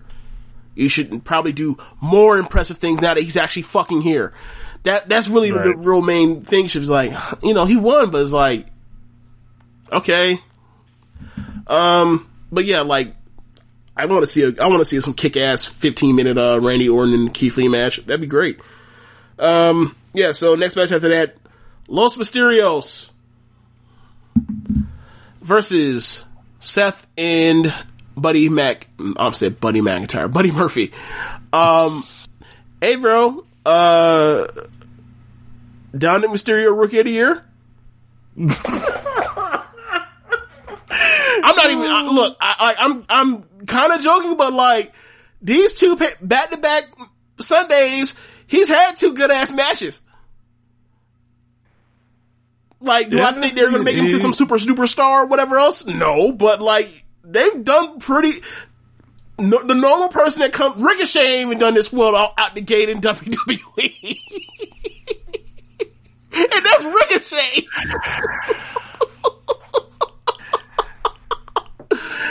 So like, where do the Los Mysterios rank on best father son duos you can think of? Like, Ooh. we got like Ken Griffey Jr. and Senior. we got uh, Alonzo and LeVar Ball. Oh my You know. god. We got LeBron James and LeBron James Jr. Oh lord. Are you going? Are you going to start pulling out Ted Ginn Senior and Junior? Look, Steve Smith Senior. is, uh, you know, just for Steve Smith. Uh, Steve Smith Senior. you know, G- Gary Trent and Gary Trent Jr. Are you going to do know, Randy and Thaddeus Moss? Yes. Okay. Yes, Randy and Thaddeus Moss. Yes. um, who else? You know, Archie and Peyton Manning. You Yeah. know, trying to Oh, think man. who else. Who else we got? I mean, there's there's a there's a few throughout sport. There's a few throughout sports. Um, I I don't know where to put it really. Uh, I, I think I think time will tell on this. But it has a chance to be the best. It, it really does. It truly does. Um. Oh yeah, we forgot about uh we forgot about Barry Bonds and his dad. We forgot about that. That's right, Barry and Bobby. Yep. Um. So yeah, I, I um. I don't know. I mean, obviously, this was like you finally get the, the satisfying win as babyface team that's been getting the shit beat out of them. Um, they finally got that match, you know, because they've done a lot of you know feel good moment things. Ultimately, where they come up short, where there was um, was that Survivor Series with you know them versus Brock and or Rey versus Brock that ultimately led to Dominic being in there. Um, you had SummerSlam, obviously, and then you had this match. So they've had moments with the Mysterios. Um, and it was cool to see them finally win. Um, I think, you know, this is like the attaboy for signing onto that contract.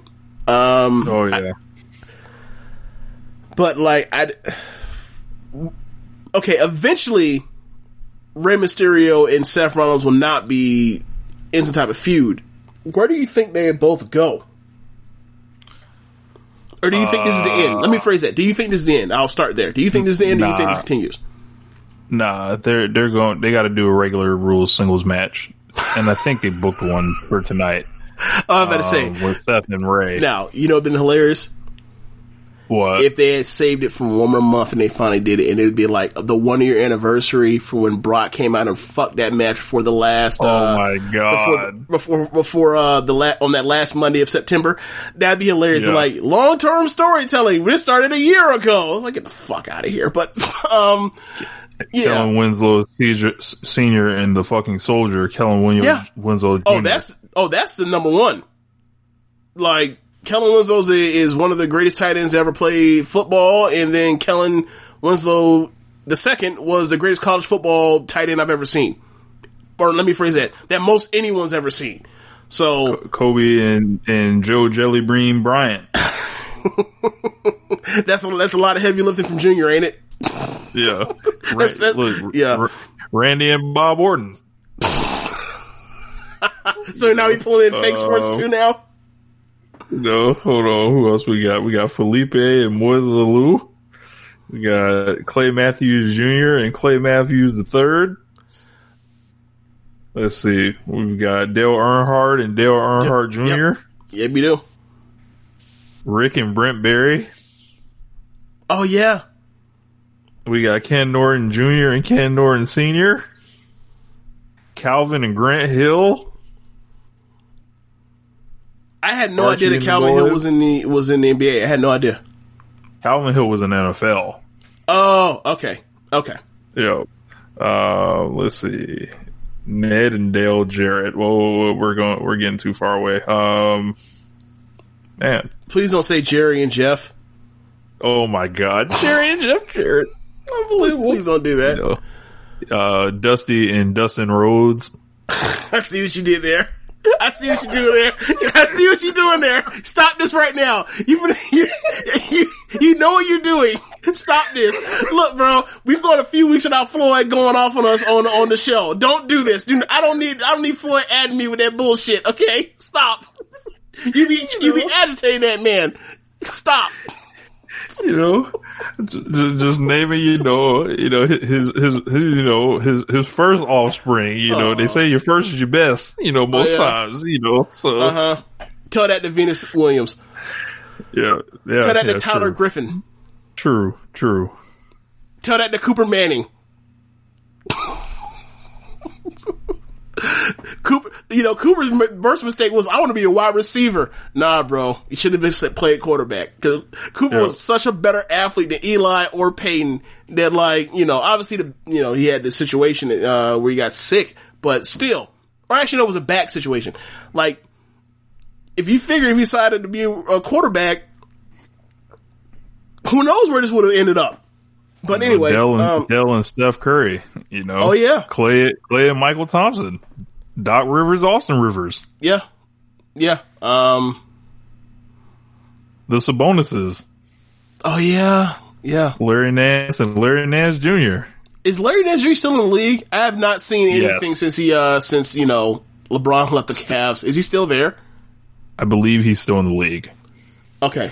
Uh, Tim Hardaway and Tim Hardaway Jr. Yeah. Yeah, he's, uh, Jimmy- he's a, he's a maverick. Walton. He's a maverick. Yep. Bill and Luke Walton. Uh, and yeah, yeah, we'll we'll leave it there. Lot, that's- lots of great father son combos. That's one of the things for the playoffs, right? When you just like, for a team that you don't really watch that often, it's like, oh shit, Tim Hardaway, that's right. He's not a Knick no more. He's, he's a maverick. like that man, that, that man done escaped. Yeah. In the playoffs. Leave, leave the Knick. Look, was he in that trade with Porzingis? Yes. Yeah.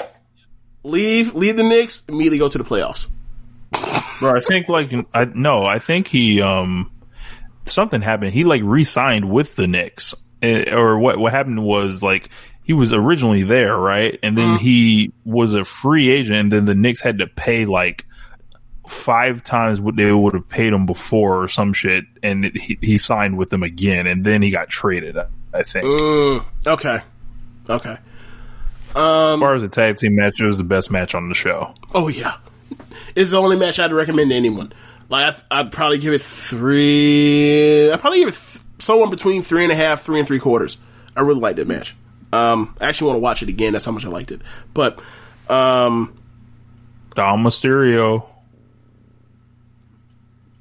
might be rookie of the year, bro. Might be newcomer of the year. He might be. Who else are the candidates? Would Penelope Ford be one of those? Uh, you could say that. This is the first year she got a you know, a push, kind of. Um, Ricky Starks. Ricky Starks would though be up he's, there. he's not really new, but I guess he's new. Uh, He, I mean, he was on NWA. That don't like you know we talk about that. We talk when our category is is you know first year in a in a major promotion. So that's like you know basically New Japan, AEW, uh, and WWE. Am I missing any major promotion? Yeah, yeah. No, Right. You're, you're definitely not missing Impact or anything. No, I'm not missing Impact. Not missing Ring Honor either. Um. So yeah, after that, uh, the main event, triple threat, falls count. No, I'm sorry, triple threat no holds barred match, which is a triple threat match. Uh, Roman Reigns versus the Fiend versus Braun Strowman. Um, stipulation of the of the or the story of the match is that, or leading into the match is that on SmackDown um, to on Friday, nobody has uh, come forth, or sorry, uh, Adam Pearce has made everybody sign the contract. Roman has not signed the contract. He wants some changes added to the contract, um, and uh, that is at the be that is at the at, at the count at the council of uh, Paul Heyman. Uh, Roman Reigns is a Paul Heyman guy, which like strains my credulity because I remember him. I remember a main plot of the WrestleMania 34 storyline was that he was trying to convince Roman to sign with him then, and Roman fell for it because he spoke some saying in Samoan because he he said about how he used to do the car rides with Afa and Sika, and then he handed him a, uh, a piece of paper or a card. I can't remember the time, and then like literally eight seconds later, he pulls out a can of mace and maces the fuck out of Roman Reigns, and then Brock Lesnar comes out and beats the shit out of him. I think with a chair. So And like he see, later won the match. yeah. So I wouldn't even leave, bring that part up, but seeing it like they had did that just two years ago, and then now all of a sudden he's a Paul Heyman guy. I was like, I, okay, you can't just sweep this off as this happened off panel, off screen. I need, or I need, I need at least explanation for how did.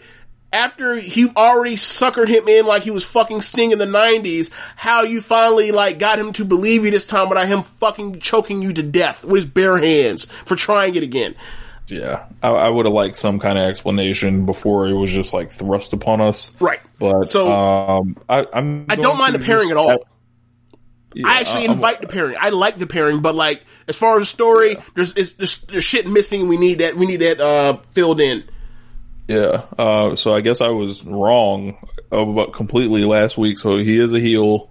Um, and you know, I don't know if he's like a chicken shit heel. He was begging off a little bit, but, uh, this, this move showing up halfway through the match, match was fucking horrible before he got there. Um, they did break the ring and everything else like that. Actually, it was okay. It was, it was alright. They were hitting each other with shit. Yeah, But I I I, I didn't. I won't say I liked the match, but like it was way better than the week before. Way better than the week before. Yeah, yeah. Um, but you know him like he, he was already in the match, so the whole you know sign the contract thing was weird to me. I was like, whatever. And he runs out and with the chair and just beating on him. I I got a kick out of everything actually. Um, I thought it was funny. I was like, yes, Roman Reigns beat these two fucking geeks and take the belt and like do something new. Like just make him the champ. Y'all always wanted to make him champ and do it as a heel and but do it as a like they better not fuck this off. Like and just make him this one dimensional like you know, shithead essentially. That's that's kind of my concern, right?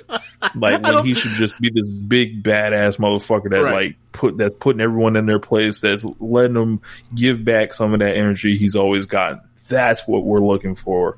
Like I just hope it's not like he's like skirting around every rule. He doesn't want to fight. I'm like, since when doesn't he want to fight? Come on, man. Like he should be wanting all smoke and then whatever. I don't know, but glad he's the champion. Way better than the fucking fiend. Yep. Way better than Braun Strowman. Yep. Um, I it, it sucks that WWE has to like nuke everything to the level that they do, so where Reigns is like the better option by default. Yeah, But that's kind of their strategy. yeah. Um, if he's going to be back, I don't know how often he's going to be back. Like, I don't think you want him to, to be a regular when he has a shirt that says "wreck everything and leave." Like, you, you know, um, I hope that they would have the restraint with him to where he's like on TV like every other week, and he wrestles maybe like twice a month. Um, but you know, I, I would hope that, especially that you know he's on the two hour show. If he's on the three hour show, I feel different. But he's on the two hour show. He he doesn't need to wrestle all that often, unless you know. I take that back. You know what they're gonna do? Put him out They're there. Treat him need- like he's We Brock. need the ratings. I I don't want to go that far because you know that you know well early Brock, early Brock. If you say Well, no, no, no, no, hell no. I don't think he's going to be a part timer at all. Okay. But what I what I think they're going to they're going to essentially make his character like Brock. Like I can see that. gonna, I can see that. Like I like that's what I would think they're going to do. I can see that. Um, I what, okay. What I don't want is for Friday to come around and I hear have to hear about like there was some you people uh promo, um, like you know they Well- come up with something else. Yes, I get it. If there was any person that that actually like could do a you person for the backlash he got, it, it, it would be him. I get it. Um, but it's so expected that it's like I wouldn't say it's bad if they do what's expected, but I wouldn't necessarily find it interesting either. What what if he did something like it was my fault? It was my fault I wasn't good enough for you. It was my fault that God. you know that that you guys you know couldn't love me. It was my fault. I did all these things. You know, it was my fault for winning the Royal Rumble. You know, too early. It was my fault for for you. You know, your woman like the he should just like lean all the way in. He's gonna have to cut a promo. It was my fault for looking like this. yeah, it's my fault for looking. It's my fault for looking, you know, exotic. yes. Um, so I don't know what they expect. I have no expectations. Like whatever they do, like hopefully it's good. Um, but I, I, but I, you know, getting the belt on him compared to those options, absolutely, absolutely. Um, It feels like they've broken the glass in case of emergency with this. Um, do you feel like they feel? Do you feel like they were panicking? Yes, like I, it's like what was the big idea going forward? Oh, you mean like? Do you think this was like some long term thing? Do you, or are you saying like basically they did this? They pulled this out their ass? What you're saying?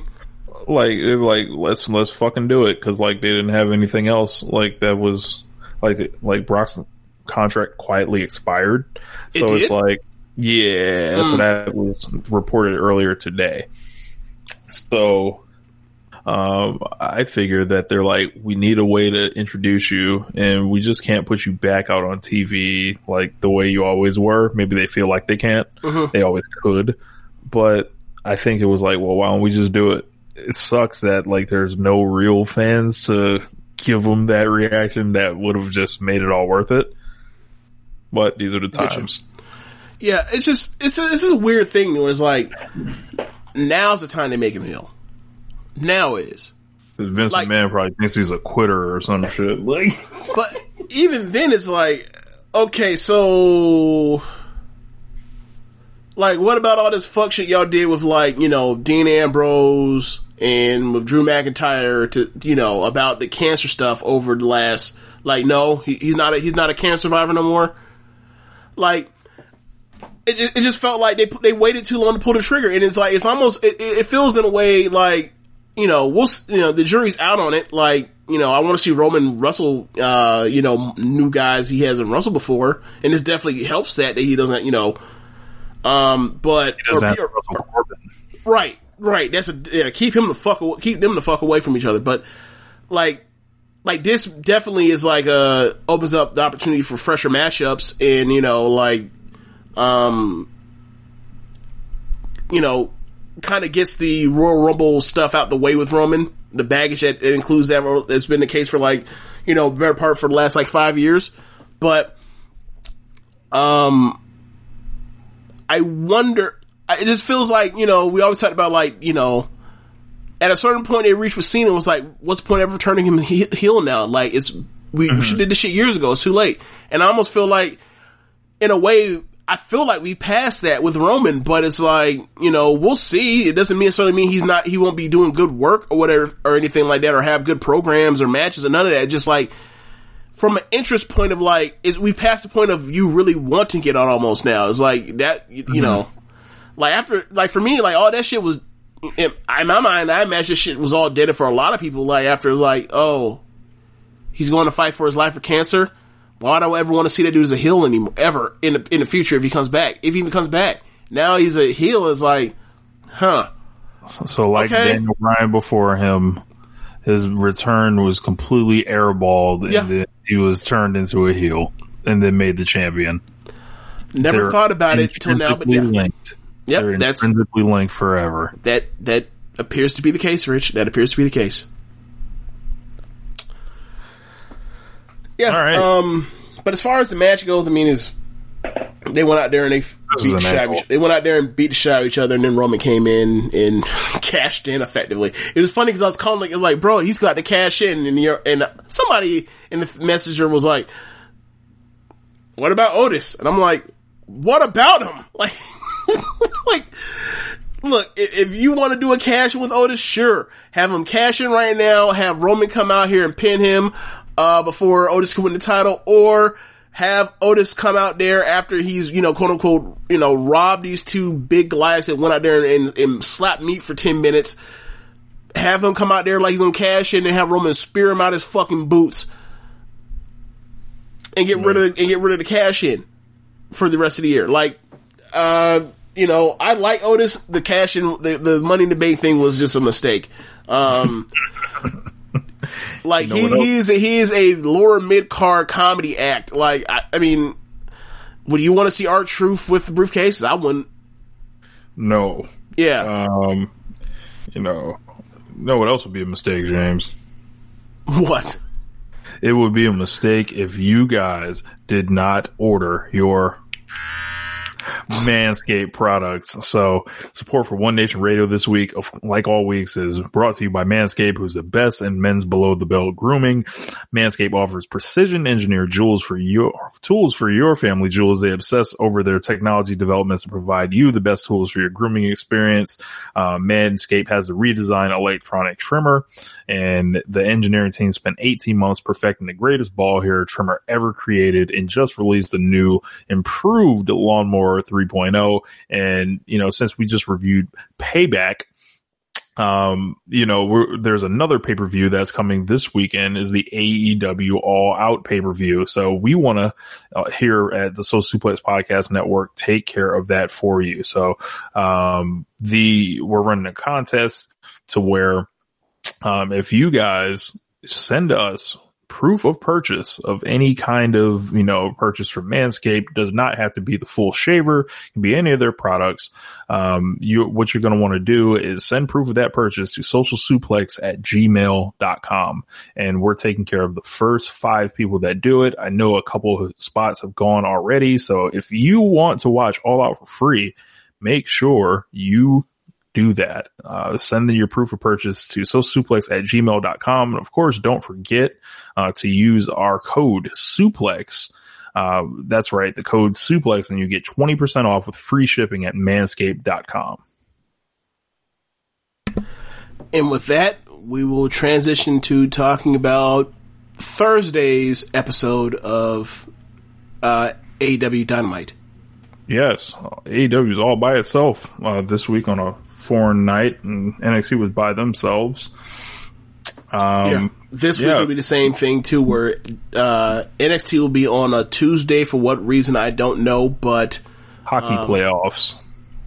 Oh, okay. You- and then uh, on Wednesday, Dynamite will have Wednesday to itself.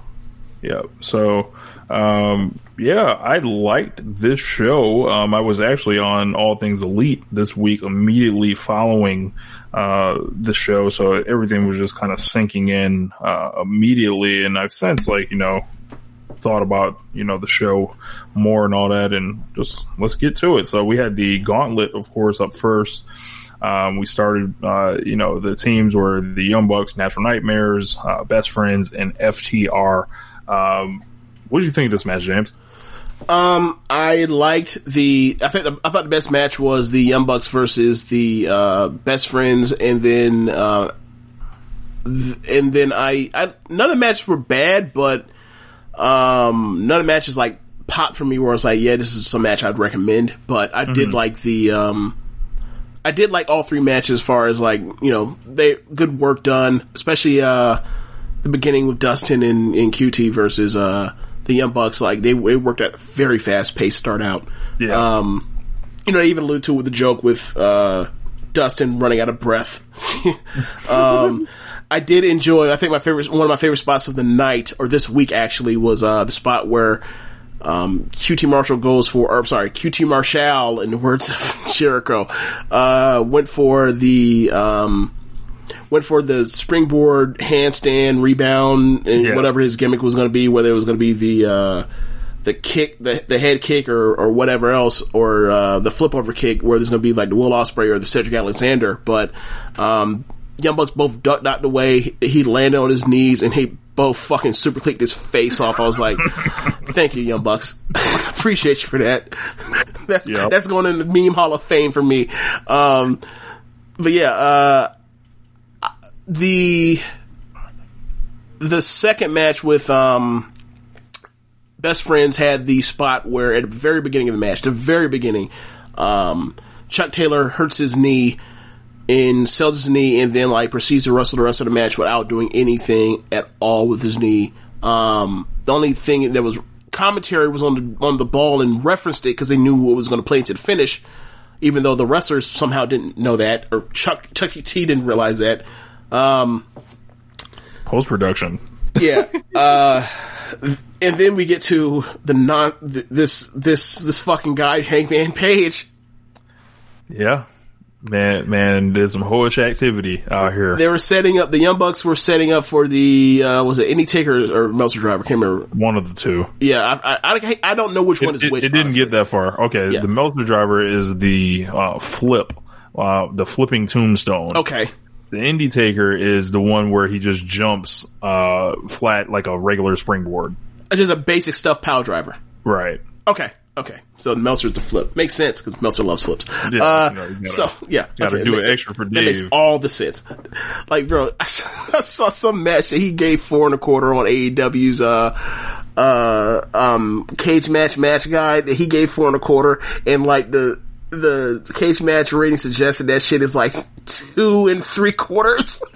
Like, Are you God serious? Yes. Oh, or no, I'm sorry, three and a half. I'm sorry, three and a half. Okay. Three and a half. I was like, God damn, Meltzer, you be like, you be killing, you be ODing it with these fucking ratings for AEW. Anyway, um, yeah, so they were setting up for either Indie Taker or Meltzer driver, and then Hangman um runs sprints, sprints. Like, Bro, like, a guy, like, a, like he, like he was from the fucking future, and he was trying to stop some bullshit from happening. Like he, like he fresh off the time machine, sprinted in, grab, um, I think he grabbed, yeah, he grabbed Grabbed Nick, Nick. by the leg, um, and then I forgot which one it was with the Chucky T or or, or, uh, or Trent. Beretta. Okay, so Trent rolls him, rolls it up for a uh, for a cover, and then th- he looks, he basically begs off to the corner. and They get the win. Um, Bro, I was shocked. really, I thought, I always thought that they were going to avoid the Young Bucks match, Young Bucks versus FTR. I didn't think they were going to do that on TV. Like this was a great like angle. Like it was like like I felt like a audible gasp. I was like, no, like Hangman. Cause I was like, I didn't see Hangman at first. And then they were Oh, like, okay. is Hangman there? I'm like, Hangman, where the fuck is he? And then you see him and I'm like, oh no, he's fucking the Bucks. And then it was mm-hmm. like, oh shit, the Bucks lost. So that's how they got out of it. Okay. Okay. Like, it's like they always just Okay. figure it out. I was expecting them to lose, so I was like, I'm waiting for the, I'm waiting to figure out how they lose, and then I saw Hangman, I was like, oh, that's what they did. I see what you did there. Um, and, you know, uh, it just plays to the motivation. It's of, your time to shine, James. Go ahead. nah, I'm not taking a victory lap on this, like, cause this wasn't like, I was, I was some clairvoyant or I had the foresight. They never told some story that said that Hangman wasn't anything but some, but some melodramatic bitch the whole time. Just, he started drinking beer and people liked it. So I'm not even gonna, I'm not even gonna take credit for it. Like, I was just right in like, I feel like more people should have picked this up. That's all.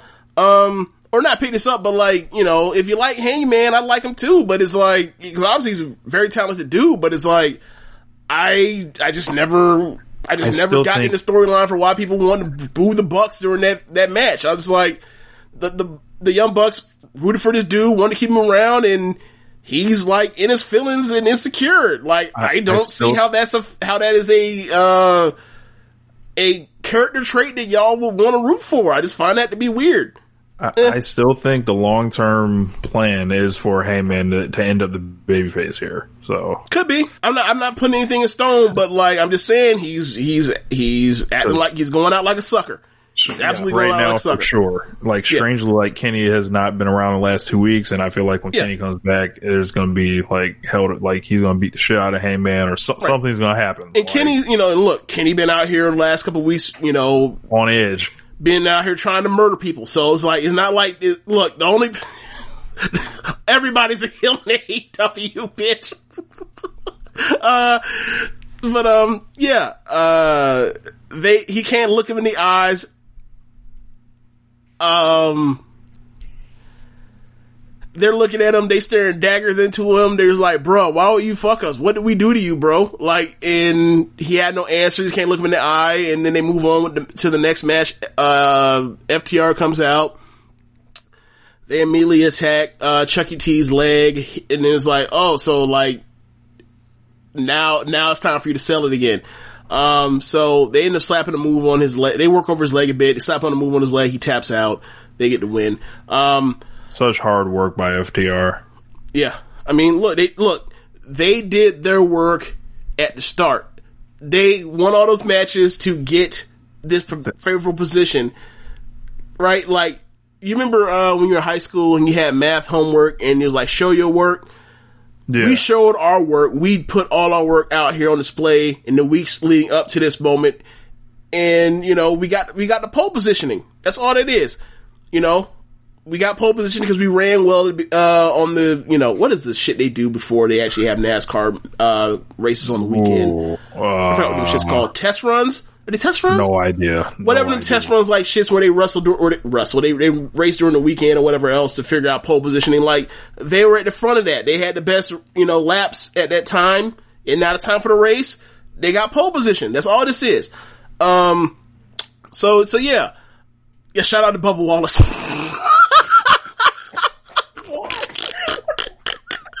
yeah. Uh, so, um, yeah, but you know, um, revival versus uh, Hangman and Kenny Omega. Um, Can't wait! I will be in the building. We're gonna get. We're not gonna get some clean finish. Like some goofy's gonna happen. I don't mean goofy like there's gonna be some random someone cheats or whatever else, but like we're gonna get something where some somebody's turning yeah, and somebody's abandoned somebody. Like, or... yeah, somebody's like the, the belts are going to change because one of them quits on the other, and we'll go from there. That's what it seems like we're headed because like look at how both of these two dudes are acting. Like these look, these aren't mega powers, but like they damn sure about to explode. Yeah, um, I think this is going to be this is the match I'm looking forward to, to the most. Uh, I'm actually going all out. Do you so. think it will be better than Hank than Young Bucks versus uh, Kenny and them, Kenny and Hangman, because I don't think it will be. I, it, look, I'm not about to about to predict something being better than the greatest tag match of all time. So, like, they're gonna have to show me, but um, I, am hyped for it. So, okay. Uh, um, um, they then announced uh, another match that will be at the All Out show. There's going to be the return of the Casino Battle Royal. So, of course, at Double or Nothing, they did a ladder match instead of the battle royal out of, you know, they weren't trying to put 21 people in the ring at the same time. But since we've all collectively decided that, uh, COVID-19 is over, uh, we're going to have, you know, a battle royal here. And I, on All Things Elite, I said quietly the AEW roster has expanded as they've gotten more people back and signed new people.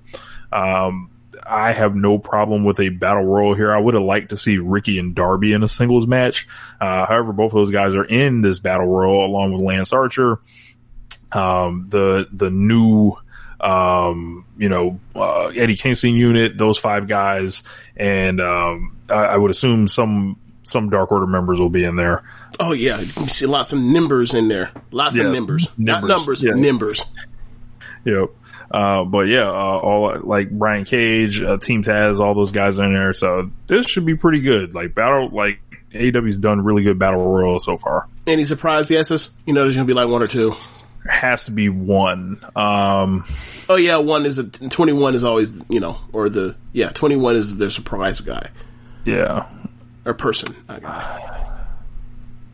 I'm trying to think who's out there. Um, we we have scraped the plate, haven't we? Yeah. Uh, I don't think Rusev's doing anything in wrestling right now, so Who? I'm not even going to say him. Uh, Rusev. Oh, I thought you said Russo, and I was like, wait, what? No, no. Like, I don't want him no. anywhere near professional wrestling. I don't even want him to watch the shit, let alone be there. Yeah, I, I think it's either like Lance Archer or um, some shock guy who I haven't determined yet. That comes out last. Lance Archer? Yeah. Why would I be surprised though? Well, I'm saying like if they don't have a surprise, they'll bring in Lance last. Oh, okay, gotcha, gotcha, to like clear niggas out. gotcha. Okay. Um, then highlight of the show. Um, of course, well, this talking segment they had Jake Roberts in the ring sounding drunk. Uh, Taz didn't quite get his promo out. Uh, but then Ricky Starks and Darby Allin beat the shit out of each other and, uh, Starks was shoeless, running away from this man was hilarious. Uh, Cage and Archer try to face off and they're teasing that monster battle there. Oh well, you forgot you forgot the squash match. I did. Oh yes, yes, that's right. Uh, Lance Archer wrestled Evolve legend and uh, CWC legend Sean Maluta. I saw him. a I was man like, that "Wow, Sean Maluta!" And then and then the graphic came up. I was like, "Huh." Haven't seen him. yeah, yeah. So um, for those of you not familiar, this man took Kota Ibushi to his absolute limit uh, in round one of the CWC. For for about four or five seconds, he looked like he was going to win, and then Ibushi got him the fuck out of here. And we hadn't really seen much of him since he's done job work work all around 205 Live. Uh, Yep. He was in Evolve as well, and he makes his way here, and um, you know, gets gets fucked up by Lance. So after that, highlight of the show, uh, the video package for the AEW Women's World Championship match at All Out. Billy Corgan's on there, um, doing a voiceover. He put it over how great it is that the NWA and AEW are working together. Um, they put over um, both Thunder Rosa as a big star and a talented wrestler and a champion, showing the uh, 1948 belt all on the screen. Yes, yes. Um, uh, The JR Built up Shida. Yes, J- JR built up Shida a lot. They signed a contract for it. Uh, this thing was two minutes long, and it felt like man. Um, I saw everything. I saw, I saw both of these women in their own ele- element. Like Hikaru she had the kimono on and was looking tough and poised and like a champion. And Thunder Rosa showed up in the dress with the with the face paint on, which was a quite unique look. Uh, so I was I was very into this. Yeah, um, I thought this was very well done.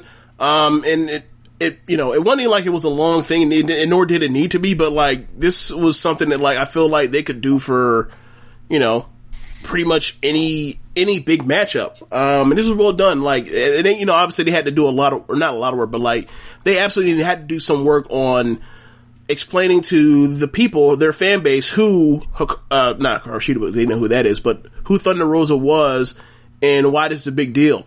And I thought they did a good job showing that match she had, um, last year with, uh, Allysin Kay, highlights of it to show like the, some of the things she could do is like, you know, yes, she is NWA Women's Champion, but like, you know, th- she can go. Um, so, you know, I, it, you know, whatever they got as matches, uh, is a plus. You know, it's cherry on, or not cherry, my god, icing on top of the cake. So, you know, I, I, you know, this is a nice luxury match. Yep. Look forward to seeing that one too. Um, then we got the uh, Moxley and MJF contract signing. So MJF came up with his lawyer Mark Sterling and his uh, campaign entourage, and Mox uh, joined him. And uh, MJF like then goes on like a long, unique promo. Um, just just great talking uh, up and down. Um, he said that he was a pro wrestling prodigy. He grew up stuttering guy, studying guys like Ernie Ladd and Buddy Rogers, while Moxley was watching The Sandman, uh, Onita and John Zandig. He also, who else? He mentioned one other person. Uh, Sandman, Onita, uh, oh, New Jack. He mentioned New Jack. New Jack, yes, that's right. I'm like, man, you you well watch your mouth, MJ. I'm talking about New Jack. I would never talk about New Jack. Hi, New Jack, if you're hearing this. Um, but yeah, I, I like this whole like I thought MJF's promo was like great. It went a little long, but it was great. Um, I- his execution is always on point. Like that's never the issue with me. It's just like for me, um, it's more of a concern of does the average person know this or or would even believe this? Or you know um like so for me when he talks about the influences for um for Moxley and talks about you know you watch all this trash hardcore wrestling um and death matches or whatever else it's like uh, you know this is supposed to be the hard this is supposed to be the the, the promotion that or th- th- this is the promotion that doesn't insult your intelligence and like knows that you know stuff. Mm-hmm. And it's like I don't really buy that as a claim against as a realistic claim that that someone like MJF would actually really give to Jon Moxley. Like if this was just to say that like, you know, you wrestle like a garbage wrestler, that's one thing, but to say like your influence were actually these guys, like maybe they are, but it's like his influence are also like Bret fucking Hart. You know what I mean? That's why it's kind of weird to me. It's like this dude is like basically like you know maybe if this was if you if he was talking to Dean Ambrose, then yeah, I buy that that he was talking to Ambrose, but he's talking to Jon Moxley and like yes, it's the same person, but like it's different. It's like one person's a figure man's wrestler that will you know pull a cheese grater and, and slice your fucking face. Uh, and then like, but Ambrose is the guy that they said he, that, um, that, you know, that he was, I feel like that promo was better against Ambrose instead of Dean Moxley. What uh, uh, Dean Moxley? I feel like that promo is better for Dean Ambrose than Jon Moxley. If you get what I'm saying, and I don't know if like that was intentional or not, but like I didn't feel like he was trying to differentiate at the time. Yeah. Um, so, that, so that's kind of where I'm on it. But like, it was, it, was- it still had a lot of stuff in it that was very good. And like, you know, like I said, his delivery and stuff is always on point. So um, Jon Moxley got he got named the um, PWI 500 number one. Yep. Um, no problem at all there. like looking at like you know, and he he's this is probably a precursor for get ready everybody for him winning the Ric Flair Lou Thesz uh, award. Yeah. Uh, so uh, it's him. Yeah, Like, and we've been we've been discussing this even before this came out about like where he, you know, what his year's been like, and you know, COVID or not, like if you're gonna count the award, he be he would be an MVP. Yeah. Um, also, it's PWI. If you want to really get upset over it, come on, man. It's kayfabe. Um, It's kayfabe. but you know, And in kayfabe, he absolutely should be number one. He hasn't Yeah. lost this year. Yeah. He hasn't lost. He's been a world champion. He's done great business. He's been in two companies. He's champion in both companies. Right? Who else? Who would be a better pick? Yeah. Especially for the time frame where it's like from summer to summer, not like you know it's, it's from summer to summer. Like right now, yeah. Yeah. Um, so I heard Jericho was three. Jericho was three. Yep. Who's two? Uh, Adam Cole was number two. But since NXT, since NXT isn't a world championship, like it's not rec- recognized as a world championship, I think people got some people got upset by that and claimed that was biased. Well, I'm I just have one answer for them. Like WWE doesn't even count NXT as a world championship. So once they do that, maybe someone else in a publication will. I um Adam Cole makes sense because how great his um how great the first six months of the time of the grading period was for him. But so I, was- I see that. I get that. After that, though, Yeah. mm, I, I, what I would say is like his six months or that six months he had was like better than anyone else in the world, maybe. So I can see how like even just being around still floats keeps him alive. Like he was still having some pretty good matches like after February or actually I take it back. Like his run basically goes from like June to February. So it's more than six months, more like, you know, um seven or eight months. But yeah, I'm with you. Um, so pretty much like Moxley like starts responding and uh, he got pissed after you know MJF made this comment about Renee Young. Uh, Moxley didn't need the paradigm shift, but he'd like to dump his opponent on his head, head and neck just because he doesn't like him. So Right. nothing matters. You, September fifth, you're a dead man. Uh, he basically tricks him into signing the uh, contract uh, immediately and Moxley had added a stipulation and basically was a smart baby face and basically said, yeah, I get the lawyer next week. And if he doesn't show up, MJF loses his shot. Um, so I would, now, now the storyline's essentially all built up. I would have wanted more. Like I thought it was going to go to a level higher, but we'll see when the match comes. So Moxley beats the shit out of uh, the lawyer MJF, and Wardlow beat his ass for the heat in the, like or at on the go home show, right? That's what you that's what you envision. That's what you expect. That's right? what I would think because they Yeah. they still haven't really gotten physical. So or physical or in a way to where like you know you Oh, believe okay, that yeah, MJF yeah, can actually beat um Moxley or, or put Moxley or hurt Moxley because like all it's been is pretty much like you know MJ or him getting better MJF, which is like I'm fine with that for a, a top babyface you know champion, you know foiling the heels you know elaborate plans and stuff, but um I kind of want uh MJF needs to needs to put him down one time to get you to believe it at least one time. Yeah, then we had a uh, eight man tag match: uh, Lucha Bros and Butcher and a Blade against Joe Janela, Sunny Kiss, Brian Pillman Jr. and who the fuck is Griff Garrison? So, um, yeah, this is a quick match, pretty much designed to uh, have Lucha Bros and Butcher and Blade uh, look strong. Uh, they got you know the win and basically um, you know put away uh, Pillman Jr. after Pillman Jr. Uh, did a nice little hot tag at the end. Um, so from here, uh, Eddie Kingston announced that uh, they'd all be in the uh, Casino Battle Royal. Of course, um, you know, a lot of guys in there. So after that, Brodie Lee came out, and it was time to celebrate his TNT Championship victory. And he cuts a hell of a promo. I think his best promo since he's like it was a little bit it was like a longer version of what he did before the Cody match, but now he has the belt to go with the the uh, confidence, the real belt. So like um he said that the open challenge uh, series was dead. No more time for the independent wrestlers. Yes, Brodie Lee, a fan of Stop the Charity. Um and he ordered the the Dark Order is silenced, and he introduced Anna Jay as the newest member of the family, number ninety nine, as she is the Queen Slayer and the Great One, like like Wayne, uh, or excuse me, um, like Wayne Gretzky, yes. So she's number ninety. Rock. Yeah, No, well, you said the great one made me think of Rob, but yes, Yeah. yeah, Wayne Gretzky, 99, yes. yeah. So um, John Silver tried to, you know, tr- tr- try tried tried it basically, and and he got slapped by Brodie Lee. And from there, uh, Dustin Rhodes and QT came out, and you just got to see this whole promo for yourself. It was awesome. Um, Do you like the part where the, where the numbers start chanting "You deserve," and he tells them, "Shut the hell up!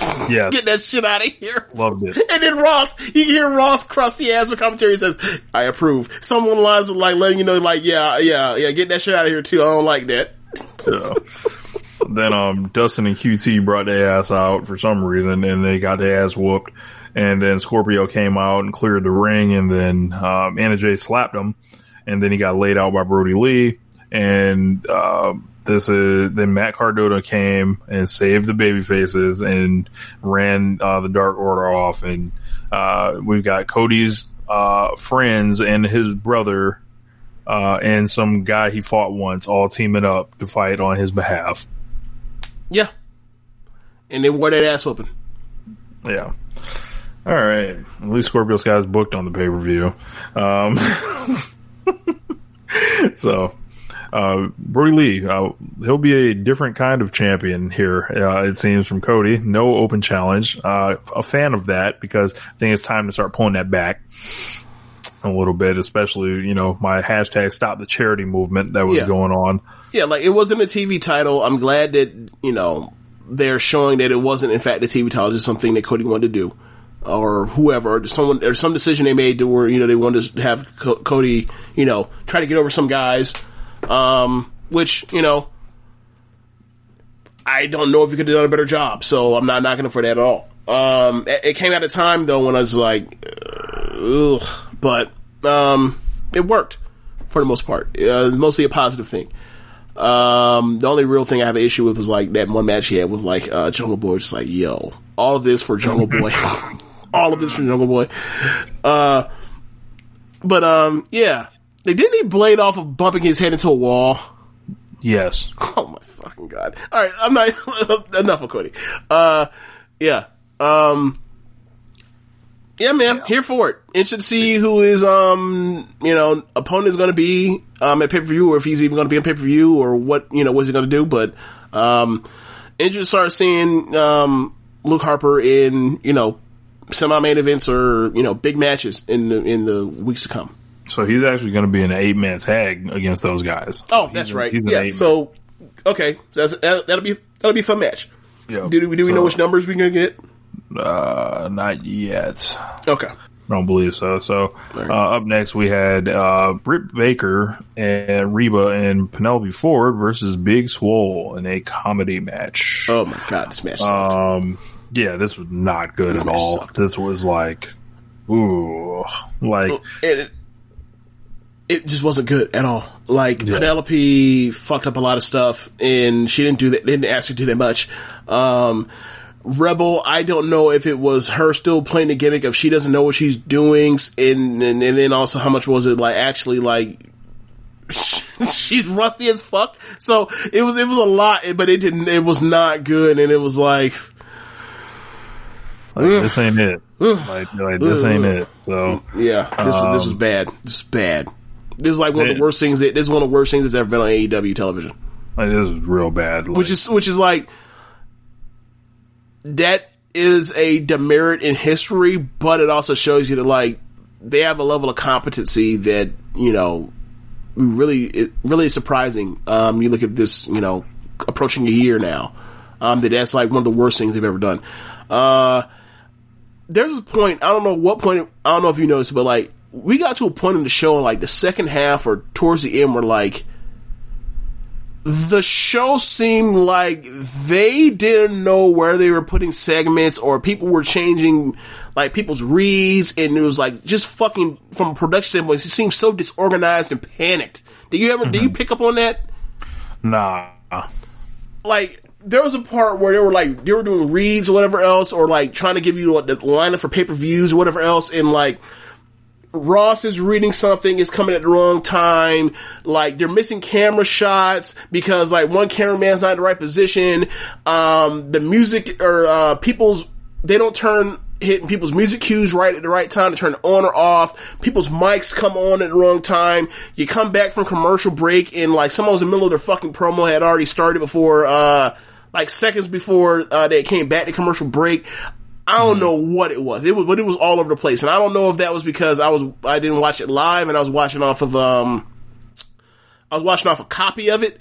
And I don't know, like, it was the English copy. And I don't know if like they were just fucking up the English or not by English I mean British, like the British uh version of it or what. But like it just felt like just total chaos in this organization.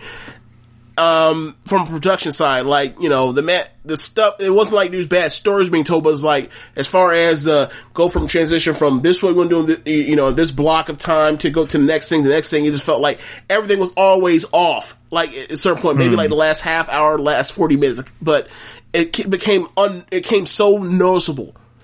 Um, yeah. So uh, there was a, a a part where Hangman Page was at the bar and Dasha caught up with him and asked him about his actions for earlier in the night, and then the Young Bucks busted in there and basically uh, kicked Page out of the Elite and cut a promo on him up and down, called him a jobber, uh, and left. And then Hangman was looking all sad and sorry, and he broke a mirror, and it looked like some, you know, as people have described, like some supervillain origin shit, like where he's Yeah. staring in a broken mirror. like it was one of the, this was one of the super heavy handed like this would be on WWE of like he is now a broken man and he is staring into a broken mirror mirror get it is like uh Matt Matt like trying or pretending to cry was just shit made me laugh I didn't I didn't feel it just made me laugh um but yeah, like it was a necessary step. They had to have a confrontation. Um, the, calling him a drunk, calling calling him a was like I get that one. Calling him a jobber was like, oh, so he's having a job. You, this is a jobber mentality, is what he's having. Like, Yes, yes, so I was like, okay, it's a mind state. He said, he said it's a mind state. I only called you a jobber once, but tonight you wanted to act like a jobber. Like, leave the talking to Matt Nick. Like,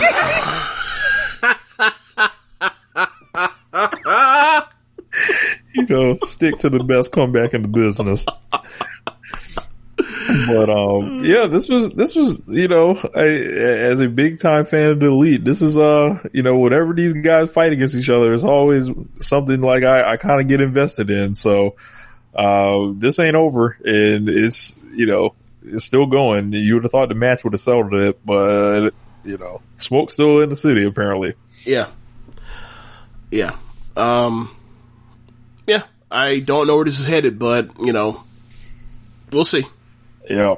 So um, after that, we had like uh, tables match between Matt Hardy and Sammy Guevara, and bro, they beat the shit out of each other in this match. Did they beat the shit out of each other, or did like they just?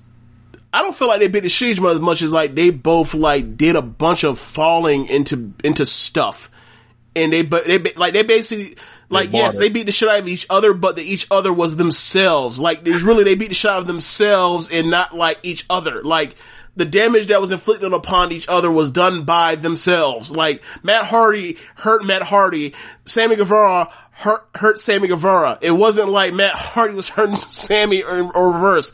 Like Sammy was bumping his ass off on the apron through tables or miss, you know, people getting out the way.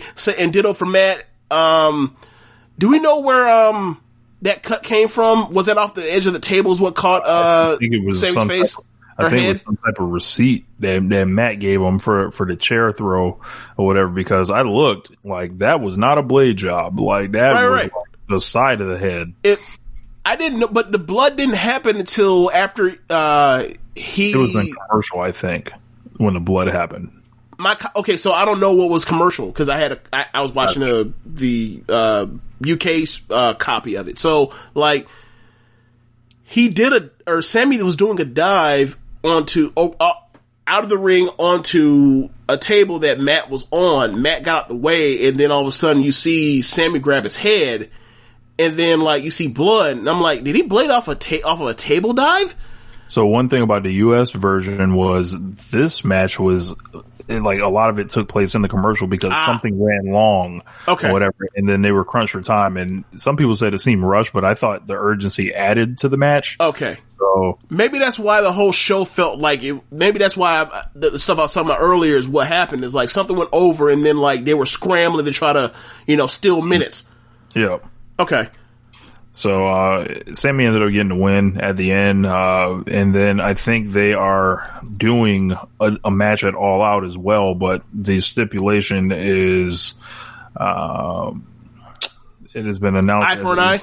a broken rules match. So I don't know what it is, but this is probably the big cinematic match with, with those guys, or whatever the fuck a broken rules match is. So uh, I don't know if the road to all out went up today. I would have to check. They probably explained it there. Okay.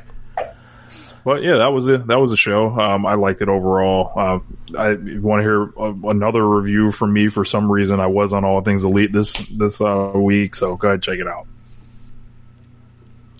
Okay. Uh. So NXT. Oh man. Um. I'm going to go shorter NXT, and I really mean that this time. Um. They opened the show with um, your boy relinqu- relinquishing the title, um, Karrion Kross. Uh, he said, "I did everything I said I was going to do. Um, this is not the end." Um, and when I come back, nothing, this changes nothing. And I was like, this changes everything. You're going away from us, my guy. Um, so he's, he basically is letting you know, like, when I come back, I'm going to be a heel. Don't cheer for me. None of that shit. Like, so, um, he, re- he puts down the title and he walks away. Scarlett touches the, the green screen, or sorry, the, uh, the Titantron screen in the backdrop, um, up on the ramp, and then like the screen catches fire from her touching it. I'm like, so you're still on this magic thing, even though like she can't like ma- she can't magic this nigga's shoulder back in his socket. Like this is whatever, whatever, whatever. Um, after uh, come back commercial break or whatever else it was, uh, we end up getting um NXT tag title match Imperium Aichner and Barthel versus Fand- Breezango, which is like that makes no sense because Breezango um they had a title match in the last like month. They lost. So they won on the pre-show to take over. so they get another title match, and they they had a pretty fun match. Um, probably somewhere like three, three and a quarter. Um, and they win. Breezango wins. They put over that this is the first time either one of them have won a title in WWE. Um, and you know, they're champions uh, of a vision uh, of a division that is a shell of its former self. Um, and I Yeah. don't know when that division ever turns around. Um, This feels like it's out of another time. Like, oh, this is not American Alpha's division. This is not DIY's division. This is not Revival's division. This is not Undisputed Era's division. This is not hell. Like Lork, I would tell you this is not Lorcan and Burch's division, but they're still fucking here. This ain't the Street Profits division. I don't why. Like, I, don't- I don't I don't get this. Like, um, They need to put well. Like, you, you dudes, know what the plan was going to be. Nah. They were going to do Velveteen and Lumis as a as a as a odd couple tag team, Ah. and then you know you remember that. You know what? I'd rather I'm with the Breezango then. Um, I'm, I'm good. all I'm saying is, after the Matt Riddle thing, after Riddle, you know, um, not Riddle, after you know, Broserweights had to, at pandemic hits, Broserweights can't be a thing. Matt Riddle go, or, or uh, Dunne goes back to goes the home. UK. Went up in smoke. They were supposed to anchor that division for the next six months. It went up in smoke. Yeah, see, Aways, Matt Riddle, smoke, haha. Um, and then they basically they like we're going to put on a tag on a quality tag team, and then from there they had no good options for baby faces. They just didn't. Um, Amazing. All them dudes in the wrestling school, but Breezango. whatever. like, um, they can have a good little match. They can't have great matches, but they can have good little match. Well, I take that back. Breeze can still have great matches. I, I believe. I believe he can still have great matches. Um, I, I remember that stuff he was doing Ricochet um at the either the beginning of 2019 or the end of 2018. Uh, he can he can still go. Um, you know, one of the better hot tags in the biz is actually Fandangos, but um, you know, they're they're just you know they're a tired act. No disrespect to them, it's just like you know they they did on the main roster. They're here. They fill out a place because like that they were a main roster act. Like all these main roster acts uh, outside of coming back for like you know one show or whatever else, like coming back as a full time act, they all feel out of place. They all feel out of time because their time is past them. Um, like the closest one that makes any sense is like Balor, but that's because they push Balor and protect him like crazy. And they put him in all these matchups. They'd be like, "Oh yeah, I like to see him versus Gargano or Ciampa or Adam Cole or Fit or or um Damian Priest or Keith Lee." The average person that comes back doesn't get that kind of treatment. Yeah. Yeah. Um, I'm trying to think what else happened on the show. Uh, I'm doing this all, all off the dome. After All while, there, freestyle. yeah, this is like the first show that I watched this week, and I, I watched this on Saturday, and then like I watched uh, su- su- some or super super show, Summer Struggle, the pay per view Backlash, Dynamite.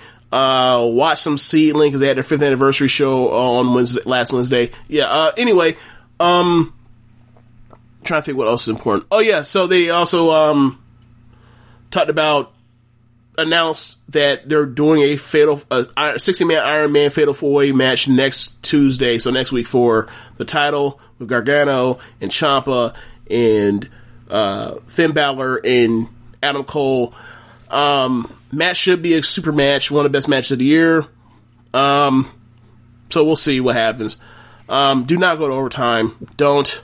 Do not. very, very video game like match. This is something I would have booked in like No Mercy, like on the N64, like with four players, four controllers. Let's do a 60 minute match and see who can win the most times. Yeah, and and also you forgot one point. Who name me a baby face in that out of that four?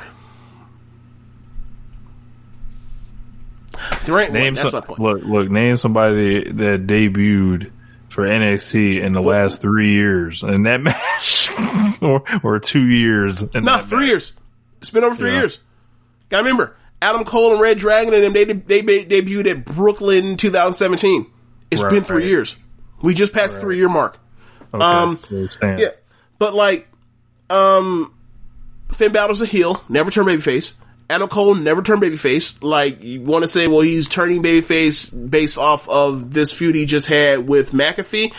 I would like to point out to you that like early on the show, they had undisputed beat the fuck out of uh out of um uh what's his name? Oh my god. Drake Maverick. Drake Maverick. Yeah, after like two weeks ago, they beat the shit out of Drake Maverick and also killing Killian Dain and beat stomped those two out and they didn't remember the match for no reason. They're still heels. Um, Ciampa on this show, he fought Jake Atlas. Uh, Jake Atlas, I think he slapped him and then Ciampa gave him a shoot headbutt. And I know it's a shoot because after he headbutted him, all of a sudden a big ass uh, red uh, inflammation popped up on the side of uh, Ciampa's head, um, and then he proceeded to beat the shit out of uh, out of out of Jake Atlas. He he stomped a mud hole in him, then gave him the um the uh, the rope, the DDT through the ropes. Then he beat his ass some more. They had to stre- get, they pulled him, gave him a stretcher job. They he pulled him off the stretcher, and then he actually gave him the DDT from hanging off the stretcher. He beat the shit out of Jake Atlas. Um, Why so did they have to be Jake Atlas? Like, use somebody else in the wrestling school, man. I thought the same exact thing. Like, where is where is Leon Ruff? Where is uh, Denzel Dejournette? Where is you know uh, Luke Menzies. Yeah. Fuck.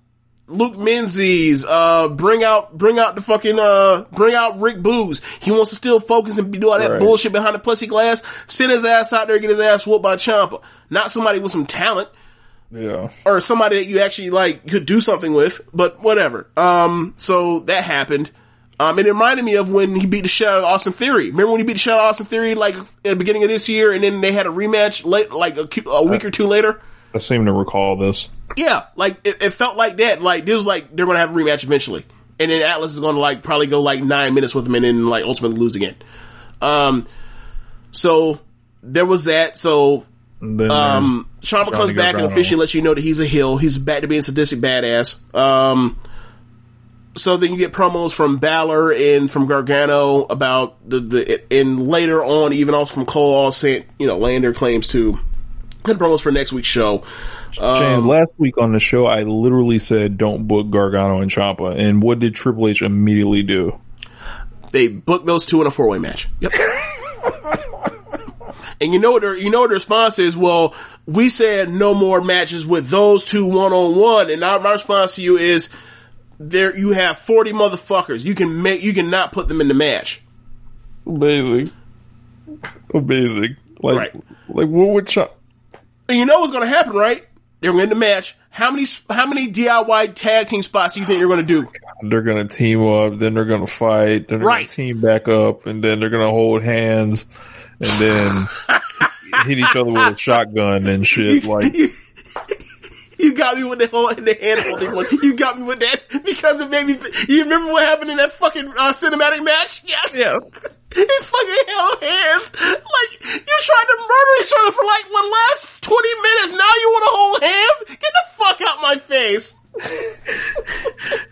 one day I will watch that match. One day. Oh, you never watched it? I've never watched the whole match. One day I will watch it to like, and I will live tweet the, uh, I will send messages to the group live while I do it. Oh man. Uh, what was I going to say? Like, there is no, obviously, like, that's one of the worst things of the pandemic. Like, they took, they, like, no, not one of the worst things, pandemic, like, that's one of the worst things of the pandemic, like, that match. So, I mean, like, one of the worst things of the pandemic is, that for that forced them to want to get creative, and instead of having their their their four and a half star match that was in the bag that they would have had in front of fans, nah, let's let's let's change it up. Let's do some cinematic. And went out there and had a damn two two and a half star match like for fifty fucking minutes. But whatever. Um, yes, I think what else happened on the show. Oh yeah, so I think the match was scheduled to be Mercedes Martinez versus um, Mia Yim. Um, out comes Robert Stone and Leah. He says, I'm protecting my investment. We're not doing that match. Get out of here. Then all of a sudden, he's zoomed in on close, and all of a sudden he fucking falls to the ground and screams, and you scroll, you look down, the camera pans down, and and Shotzi has ran this nigga over by the foot again.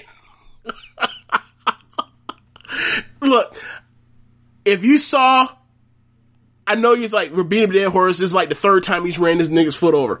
I agree. However, if you saw how this nigga Robert Stone was dressed, you were like, this is appropriate. Like, it's almost like, all right, we know we going to the many times. How can we make it to where it's still funny? Have him dress more ridiculous every single week, so then you want to see him get his foot fucking ran over, and then Shotzi comes out here and runs his ass over on on Like, can we get this nigga? Uh, what to say? Can we get this nigga some steel toe boots or some shit? Like, Oh, you want to help this man out. with the cops? So, uh, what was I going to say? Yeah, so run over his foot.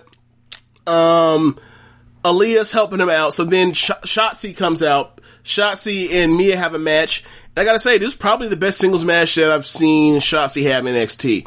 Um, a lot of good technical wrestling stuff, a lot of little neat stuff that, that me, you know, Mia has a bunch of stuff in her bag, of course. Uh, so, um, at the end, Shotzi actually uh, was about to be put away. She gets a counter and then she goes to the top and hits her senton off the top rope for the win.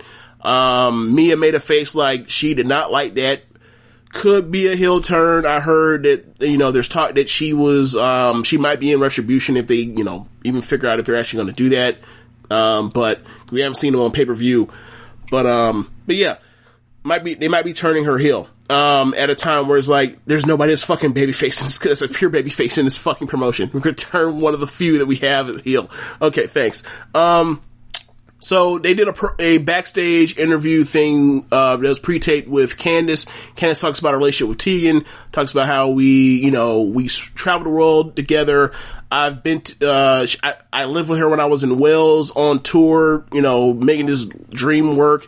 Uh, she took me to see a castle uh, in Wales, uh, and said that like, you know, once we, once we, um, recently, you know, we've been at odds, but you know, I'm, we, and we drifted apart, but you know, um, I'm not gonna let her stand in my way. And if she wants to, you know, remain friends and value our friendship, she can just come to the dark side, basically. Um, we end up getting a cruiserweight match. Hey, uh, it might work. turn her heel. Everybody else, eh, look, look, everybody else turned. Like she, she might go evil. You never know. If they turn the most generic, blandest motherfucker, white meat babyface they have heel before she even gets in the like, no, save it. No, wait. I need look. How come everybody always turns heel in WWE, but, or and people rarely turn? Let me phrase that. How come everybody turns heel in NXT, but no one ever turns babyface? none, none. There's no, just- there's no like, you know, I'm on a path to redemption for the times I piss you, the fans off. I make good on it, or I kind of make a save with somebody. You know like, what they there has to be some rare instances. Like, did Samoa Joe ever turn babyface? No, actually, he was babyface and then he turned heel on, on Finn Balor. So, I can't even say that. like what they do is just introduce new baby faces. Like Right. they take their spot. They don't ever turn nobody back. Right, right. Um, what was I gonna say? Uh, oh yeah, cruiserweight title match: Swerve versus uh Santos.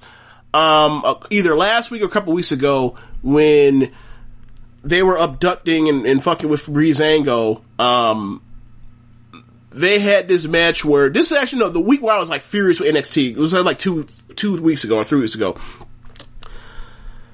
Santos comes down to the ring to fight Breeze because they had kidnapped and beat the fuck out of uh, Fandango. They come down with his with um, Mendoza and Wilde. Gets halfway down the ramp, tells those two to go away, leave. So the match goes like five minutes. Breeze is working underneath the whole time. He gets the second his comeback starts the the goons run down and interfere in the match, right? And I, I was, and it was like the they were having no, they were having bullshit instead of matches. They were having you know nonsense with the Keith Lee fireball thing. That was that week. I was furious. So this week, do the same thing. Halfway down the ramp, go away. Mendoza go away. Wilde. Then they proceed to, to wrestle. Do you know we talk about Swerve all the time? I know you have a personal relationship with Swerve and all that and everything. And like, um, hey, bro, um, Swerve's Raw. and I talk about this all the time every time I see him on NXT, but like that dude is so fucking good, bro. Like he's so fucking good and talented and has such a so many fucking tools. Um like the only I don't even know what you would want out of him more as a, from a from a skill set to be able to go out there and have bangers and have a variety of different types of matches and tell stories. Like m- maybe given his size, you might want him to do a little bit more flying, but like, what's the point? Like, he can, he can ground, wrestle on the ground. He's a technical wizard. He's one of the best strikers in the world. Like, he wrestles with pace. He can slow it down if he needs to. He, submission specialist. He has so much, he's so fucking complete as a wrestler. Like, it was, it was, it was like, it reminded me of watching like a lesser version of like those old Adam Cole takeover matches. Mm-hmm. Whereas like Adam Cole's there feels like he's he's on one level, but the reason he's on that certain level is to make the make the other guy look like the star because he's the heel and he's trying to get other Zach Gibson as well, like trying to get over this baby face. And I gotta tell you, Fantasma and Swerve did all types of shit to make Swerve look like he's fucking awesome. Um, match didn't go super long, but like, you know, they got to near falls and then the goons came down. The hip, uh, the odds got evened with uh, the new champions Breezango coming down because you know they've been doing six uh, six person tags recently.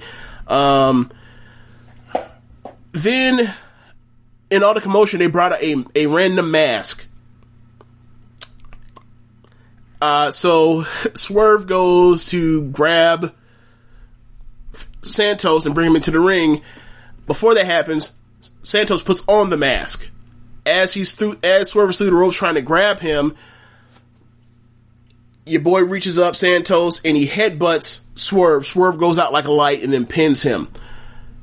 It's clearly a loaded mask. You know it's Loaded loaded mask. It's one of and it's one of those things where it's like you don't want the announcers or the refs to be it's it, it's annoying as fuck to where you have refs or or uh especially refs, but like also commentary be way dumber and behind than you, the viewer. and these commentators like, what what the hell was that? He went out on a headbutt, and then they and then you know Stu Bennett, uh, who you know Wade Barrett, who was uh, there doing commentary, pointed out, well, you know, any headbutt can take you out. It's like, no, motherfucker, this is a, clearly a loaded mask. Like, so whatever. Um, we'll see. You know, I don't know when they finally come to that, but like, I don't want to see a rematch between those two. I want Swerve to be elevated and moved up to like uh, another uh, to you know be one of these baby faces that fill that that void that we were talking about uh, earlier. Like, Like, look, they wanted to get creative. Like, he wasn't in this, like, they could have just threw him in the four way match. like, bro, I don't know how many. see, This is also another one that for Grimes. Grimes in a bigger dilemma because he's a heel, and the whole fucking company, all the top stars are heels now. But like, there needs to be, or I don't know what needs to happen for them to realize, like, how many times someone like Grimes or Swerve has kick ass matches or, or kick ass matches, fun bangers, or great, even great matches in the time they're allotted with everyone.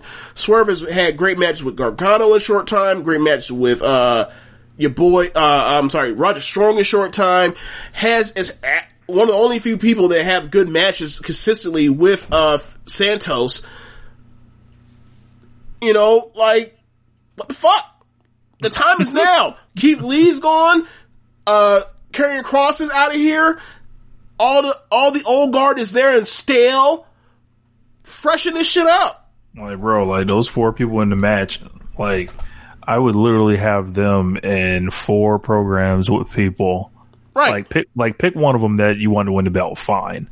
But after this, like, it should literally be, all right, we, who we gonna give to, uh, Johnny? And let Johnny pick a guy. Who we gonna give to Ciampa? Let Ciampa pick a guy. And who we gonna give to, like, you know, Cole? And then Cole, you pick a, you pick like Cameron Grimes or some shit. Right. Like, that's what you should do. Right. Like right now, the time is now for it needs to be, you know, basically a lot of the breakout guys from the last couple of years, from last year, like Swerve, Damian Priest, uh, Cameron Grimes, uh, Kushida. Like this is their time now. This old guard is like, I don't, no knock against them or whatever else. I still want to watch them have matches, but they need to be having matches with these guys and they need to be going back and forth in feuds and all that kind of stuff and move forward. Like, if you got these four guys and it causes a glut at top for takeover, fine. Put the young guys in there with them. Mm-hmm. Yeah. But yeah, um, and then the main event, I, I don't think there's anything else that really mattered, but like the main event was, uh, Io and Rhea versus Dakota Kai and, uh, Reina Gonzalez. I'm sorry, uh, Raquel Gonzalez. Keep calling her Reina. Her old name. Um, so, this entire match is showing you that Dakota Kai, over all the months I've been talking about, all the times that like everybody's put her over, every time she ever put over is when Raquel has won these matches for her, for her, or when someone else has interfered in her matches. Io and Rhea beat the living shit out of Dakota every time she's in the ring. Um, and the only time they get any positive momentum is when Raquel gets in the ring and uses her dominance to change, turn the tables. Um, so dominantly. They started the match with, uh, Rhea and Raquel. Rhea tells Io, get the hell out the ring. I want to fight. I, I want to lock horns with the monster. It's, we fin- it's finna be giant versus giant. It's gonna be an Amazon slamathon in this bitch. So they start to, they start to wrestle a little bit. They, they lock horns, test of strength, all that. All of a sudden, Io tags in, and then Io uses her speed, quickness, and precision to thwart this, this big giant. Um, and Dakota gets in. They proceed to beat Dakota's ass. Um, Raquel does some smart stuff to change tables or whatever else, like, you know, pulling, pulling people off of the, uh, apron or whatever else. Um, then you get to a point where they get the heat on Io. Io's in the middle of about to make a hot tag for Rhea. Mercedes comes out, pulls her off of the apron, and Io was stranded. And you're like, oh my god, Raquel's about to pin Io and be the next challenger. they teased like three different near falls that I bought all three times. Just like sitting back, I leaned back in my chair like I can't believe they pinned Io Shirai with this fucking noob.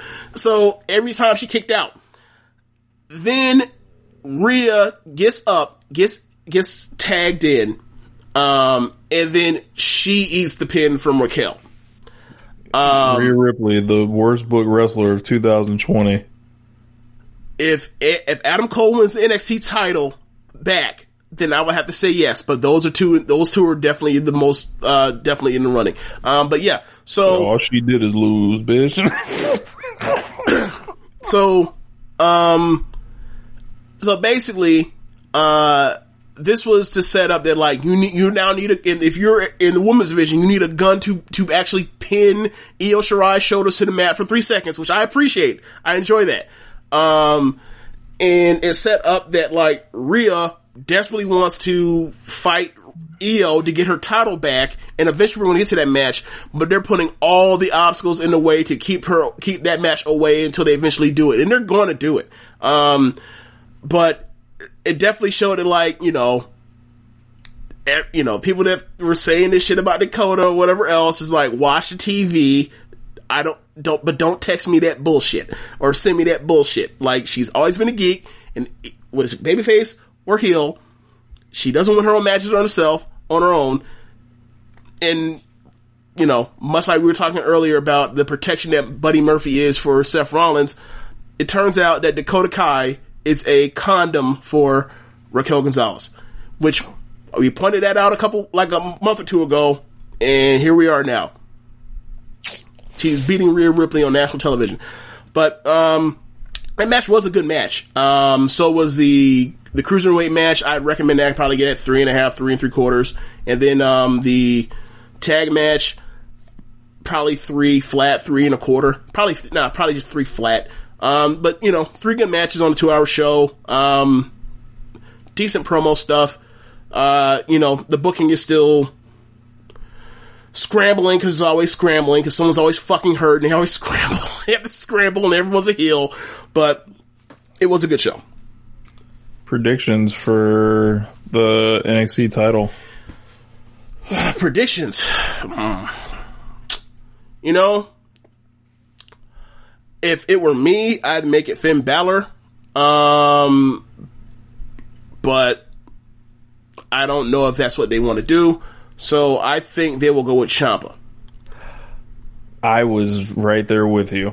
I think they're going with Ciampa as well. Like and I don't mind that- it because did like big attack. He had to give up the belt. I know he got fucked by Gargano in Portland, Right. but I think they're going back to him. Right. And I don't mind it because when he was champion, the Sky NXT that was the peak of NXT when he was the champion. So Amazing. like, you know, I'm not necessarily saying that like, you know, he's gonna like Tommaso Ciampa's gonna fix all their ills, but like that is a steady I imagine if you're looking for a steadying force, that would be it and you can't go back to Cole. Yeah, Cole's like, if anybody's not going to win, it's Cole. uh, I think Johnny Gargano has less of a chance of winning than Cole does. Because Johnny Gargano never gets to win shit. so why would it? Oh, now he gets to win. Now he's a cold, he's the coldest he's been in the last three fucking years, and now you want to uh put the belt on him. Thank you, thank you, Triple H. Appreciate it. Thank you. Might fuck around and do that. Oh my god. I mean, look, if the idea is we're so we're gonna we're gonna crank back up this match match of your factory or match of your contender factory, sure, sure. You gotta do a, you gotta overhaul this fucking character and get rid of uh, get rid of a lot of the bullshit though. Um, he just feels stale. He still comes out here and has great wrestling matches, but he just feels stale. but Ciampa, I, I, you know, how much longer you gonna have Ciampa? May as well. Yeah, he, he can fuck around retiring on your ass. Yeah, yeah, yeah. Um. You know, the wrestling school threatening retirement. Yeah, um, you watch Summer Struggle? We're not gonna go through of it, but just gives a general, general I, thoughts. I, I'm not gonna caught, run through I caught some of it. Um, saw Shingo lose the belt um, to Suzuki. It was a fine contest. Hell of a match. they Um, beat the shit out of each other. You know, flying kicks all around and all this other shit. And I'm like, Cracking thunderous forearms, like I just Shingo's my uh, early favorite to win the G1. You you drop Hmm. your belt before the G1 and uh, alarms start going off for me here. I wouldn't be mad at that. I, I that I would probably root for that.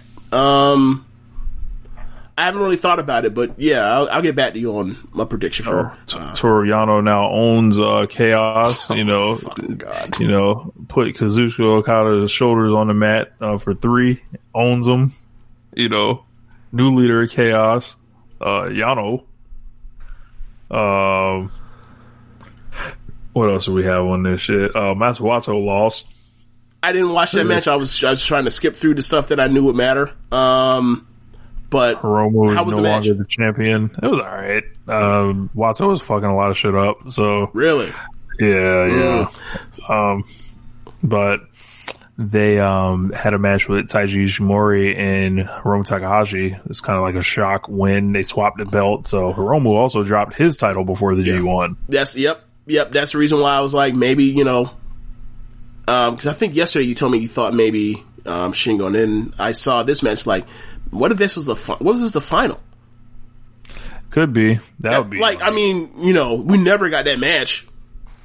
look Shingo. We all versus- wanted that match uh, a year ago, or Shingo sorry, two years ago. Hiromu. My God. Put look, put the five on the board, and then and if it's not, then we'll change it. But put the five on the board now. right.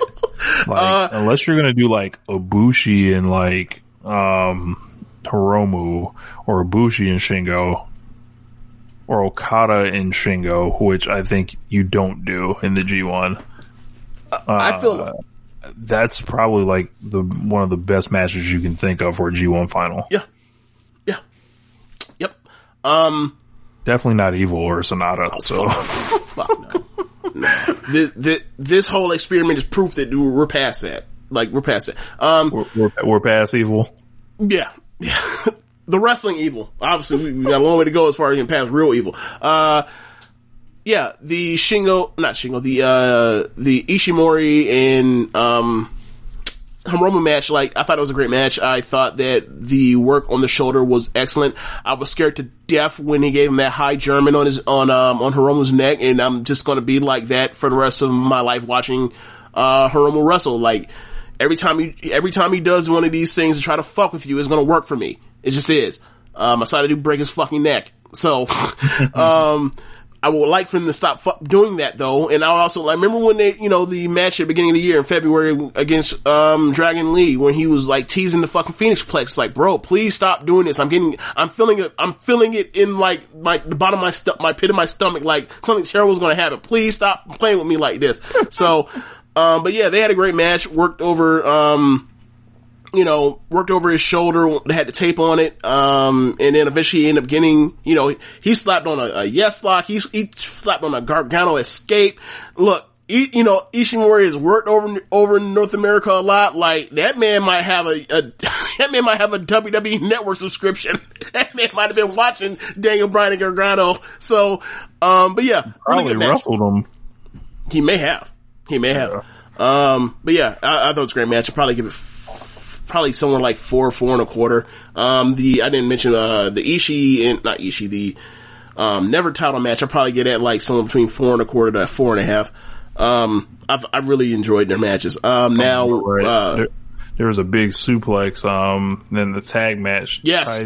Chi dropped this nigga Tanahashi right on the neck. and that, shit and that bothered me too. That bothered me like, too. It played into the, it played into the finish. Yeah. played into the finish. So like, you know, I wish they didn't do that shit, but at least it played into the finish. At least it had a purpose. It wasn't just like, oh, let's just do the random spot. Oh, this shit just got, you know, this shit just got out of, out of my hand and the shit just went left.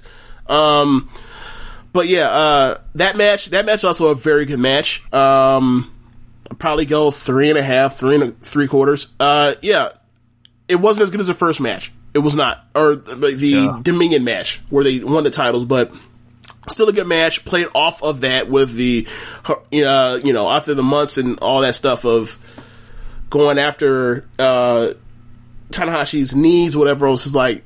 Ain't that and ain't that phone? The rabbit got the gun. Hold this, fuck nigga. Dragon screw, dragon screw, dragon screw the wrong way, dragon screw the wrong way. Yeah, I, they have those four have good chemistry together, and quite honestly, like I don't know what it is, but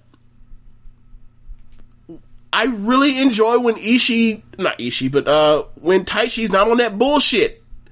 Yeah. He's he's fun. He's fun to watch when he's not on that bullshit. It's just you never know what you're gonna get with him. Yeah. Because you, you, you know you saw when he brought that cloud, and I was like, God damn it, he brought a cloud, and then he kicked, and then Ibushi kicked that shit, and I was like, Thank you.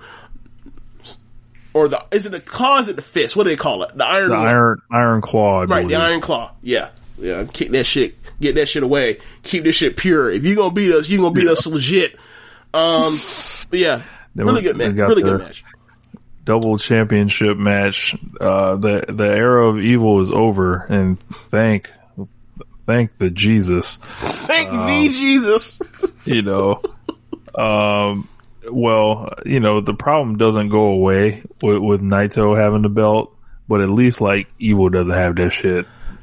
Yes, Like these matches still look, you know, they, we still ain't at no, you know, peak peak level with the IWGP title at this point. Are you saying that 2020 Naito is not 2017 Kazuchika Okada?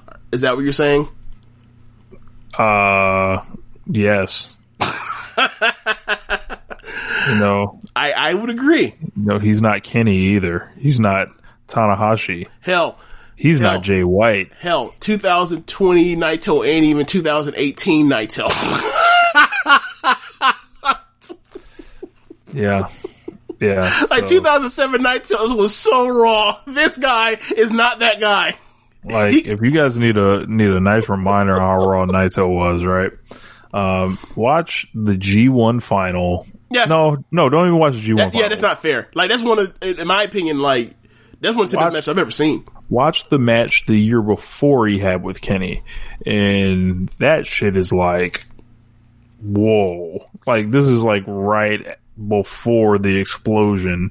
Like essentially, like the Star Ratings explosion really like Hell. got nuts, but like they, that was a five star match too. Watch his Wrestle And- Kingdom. Watch his Wrestle Kingdom uh, 12 main event uh, title match against uh, the first one against Okada. That match is also great too. Yeah, um, but he's got this belt now. His Ishii Um, matches. Yeah, those are always pretty good because Ishii. Look, if you think Ishii gonna let you fuck around, No. all right. Like so, I think that um, you know, him getting the belt back, he goes into the G1 as a champion. Let's see, let's see how he does. Uh, I'd be interested to see if he's in the, uh, in, in the, in the real thug Put section or put not. his ass in the B block where he belongs. You know, Put his uh, ass there. I don't know if he's going to be in the thug section or not, but Oh, because he's a champion, he has to be in the A block. maybe, yeah. Well, Kenny was in the B block as a champion.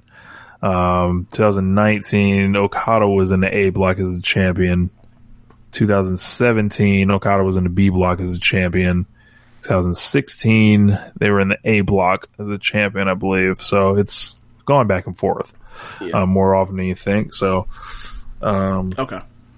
Put his ass yeah, in the B block. uh, so so so so how what would you give the match? Like, was this like another terrible like? Because I didn't watch this whole match. Oh my god, is another one of those matches where it's like it went for twenty, it went like somewhere between twenty five to thirty minutes, um, which is a definite upgrade over going thirty eight minutes, but it wasn't a good match. Or let me phrase that: it's a you give it three stars, but a three star match going twenty eight minutes is is not a good match. It's like, oh, okay, you guys were competent for, and it went way too long. Like, it's one of those. Like, I can see someone giving it somewhere between like two and a half to three. It's a 28 minute match or some shit like that. Oh, that, that is substandard. Yuck. Right. Um, but you know, whatever is one of those, or is one of those where people will say it wasn't about that. It was about the guy that was inspired. You know the story with that stadium with Naito. Uh, some I, I saw a video package like he was sitting in there, so it was like he bought the, t- the ticket to the stadium as a kid, or he wanted Right. to become a wrestler or the something last like show, that. the last show they had there 21 years ago was the match that inspired him to want to become a wrestler. So he wins the titles back in that in there, and then you have the shots with him on the floor doing the the fist in the air, um, laying on the mat uh, with the with the pyro in the background. Like it's supposed to be about So- it's, it's about that as opposed to the actual quality of the match. So what you telling me is New Japan Pro Wrestling is now booking for the, the moments, James? what It's like- a fall from grace! Well, when it comes to Naito, I guess so because My Naito's such a cash cow. Um, like seriously, think of how Naito is right now. Like, you want to put that on your undercard? Look, I Nait- would. look. Let Night look. Let Naito get his Hogan shit off, man. Stop hating. Look, this is what they want to do. You know, them niggas gonna fall from all types of critical acclaim, or people can just lie. You know, and No, act we'll like it's be the yeah, same they'll- thing. Yeah, yeah. They'll be like, look, this is all the same except the main event. Don't the main the main the main events don't count. the main events don't count, Rich. Like you know, the last couple years, like this is exactly the same. You know, Mm-hmm. th- th- there is no difference. This is you know, this is just as good. Like the Stop the cap. like, look, the I- Stop the cap. Look, the undercards are uh, undercard matches are just as good as they've always been. The main event, does, we ain't counting main events. You're not counting main events. Why? On what earth are we not counting main events? Three words: stop the cap. Yeah. Um. Yeah. I, I really don't have anything else to talk about. So, oh, oh, one thing. Um. On Wednesday, Seadlinnng had their fifth anniversary show. There is the main event was a tag match between Yoshiko and Hiroyo Matsumoto versus the best friends Arisa Nakajima and um, Tsukasa Fujimoto. Um, it is better than that Queen's Quest versus uh, Donna Del Mondo tag match that you gave four and a half stars. Um, I'm not. I wasn't as high on that Donna Del Mondo match as you were. Um, I gave it four. You gave it. I think you said. I think you said four and a half, but it's better. Um, so you know, uh, it's actually on YouTube. Uh, it's not like on some paywall or you got to go somewhere to try to find it. It's on YouTube. So like, I guess I'll put the link in the description for y'all Yeah, to check it out. through. But yeah, they beat. they had themselves a match match. Uh, yeah. Uh, so. I, I, so if you know y'all got some free time, want to watch some uh, Japanese wrestling that's not New Japan, check that out. Um, so, but other than that, I think that is pretty much the end of the show. One of the Um, longest ONRs of the year. So Yeah. That's the end of the show. Be sure to rate us on whatever app you're using to listen to this. Uh, tell the folks about the Social Suplex Podcast Network. Uh, be sure to visit prowrestlingtees.com slash social suplex and pick up some official social suplex podcast network merchandise. Be sure to check out the other shows on the network. On Sundays, we usually have the show One Nation Radio. On Tuesdays, we have Keeping the Strong Style. On Wednesdays, we have the Rick and Clive Wrestling Podcast. On every other Wednesday, we have Roman Watches Shit. On Fridays, we have 8-Bit Suplex. And on Saturdays, we have All Things Elite. Thanks for listening, y'all. Yeah, and your sack. Later, y'all.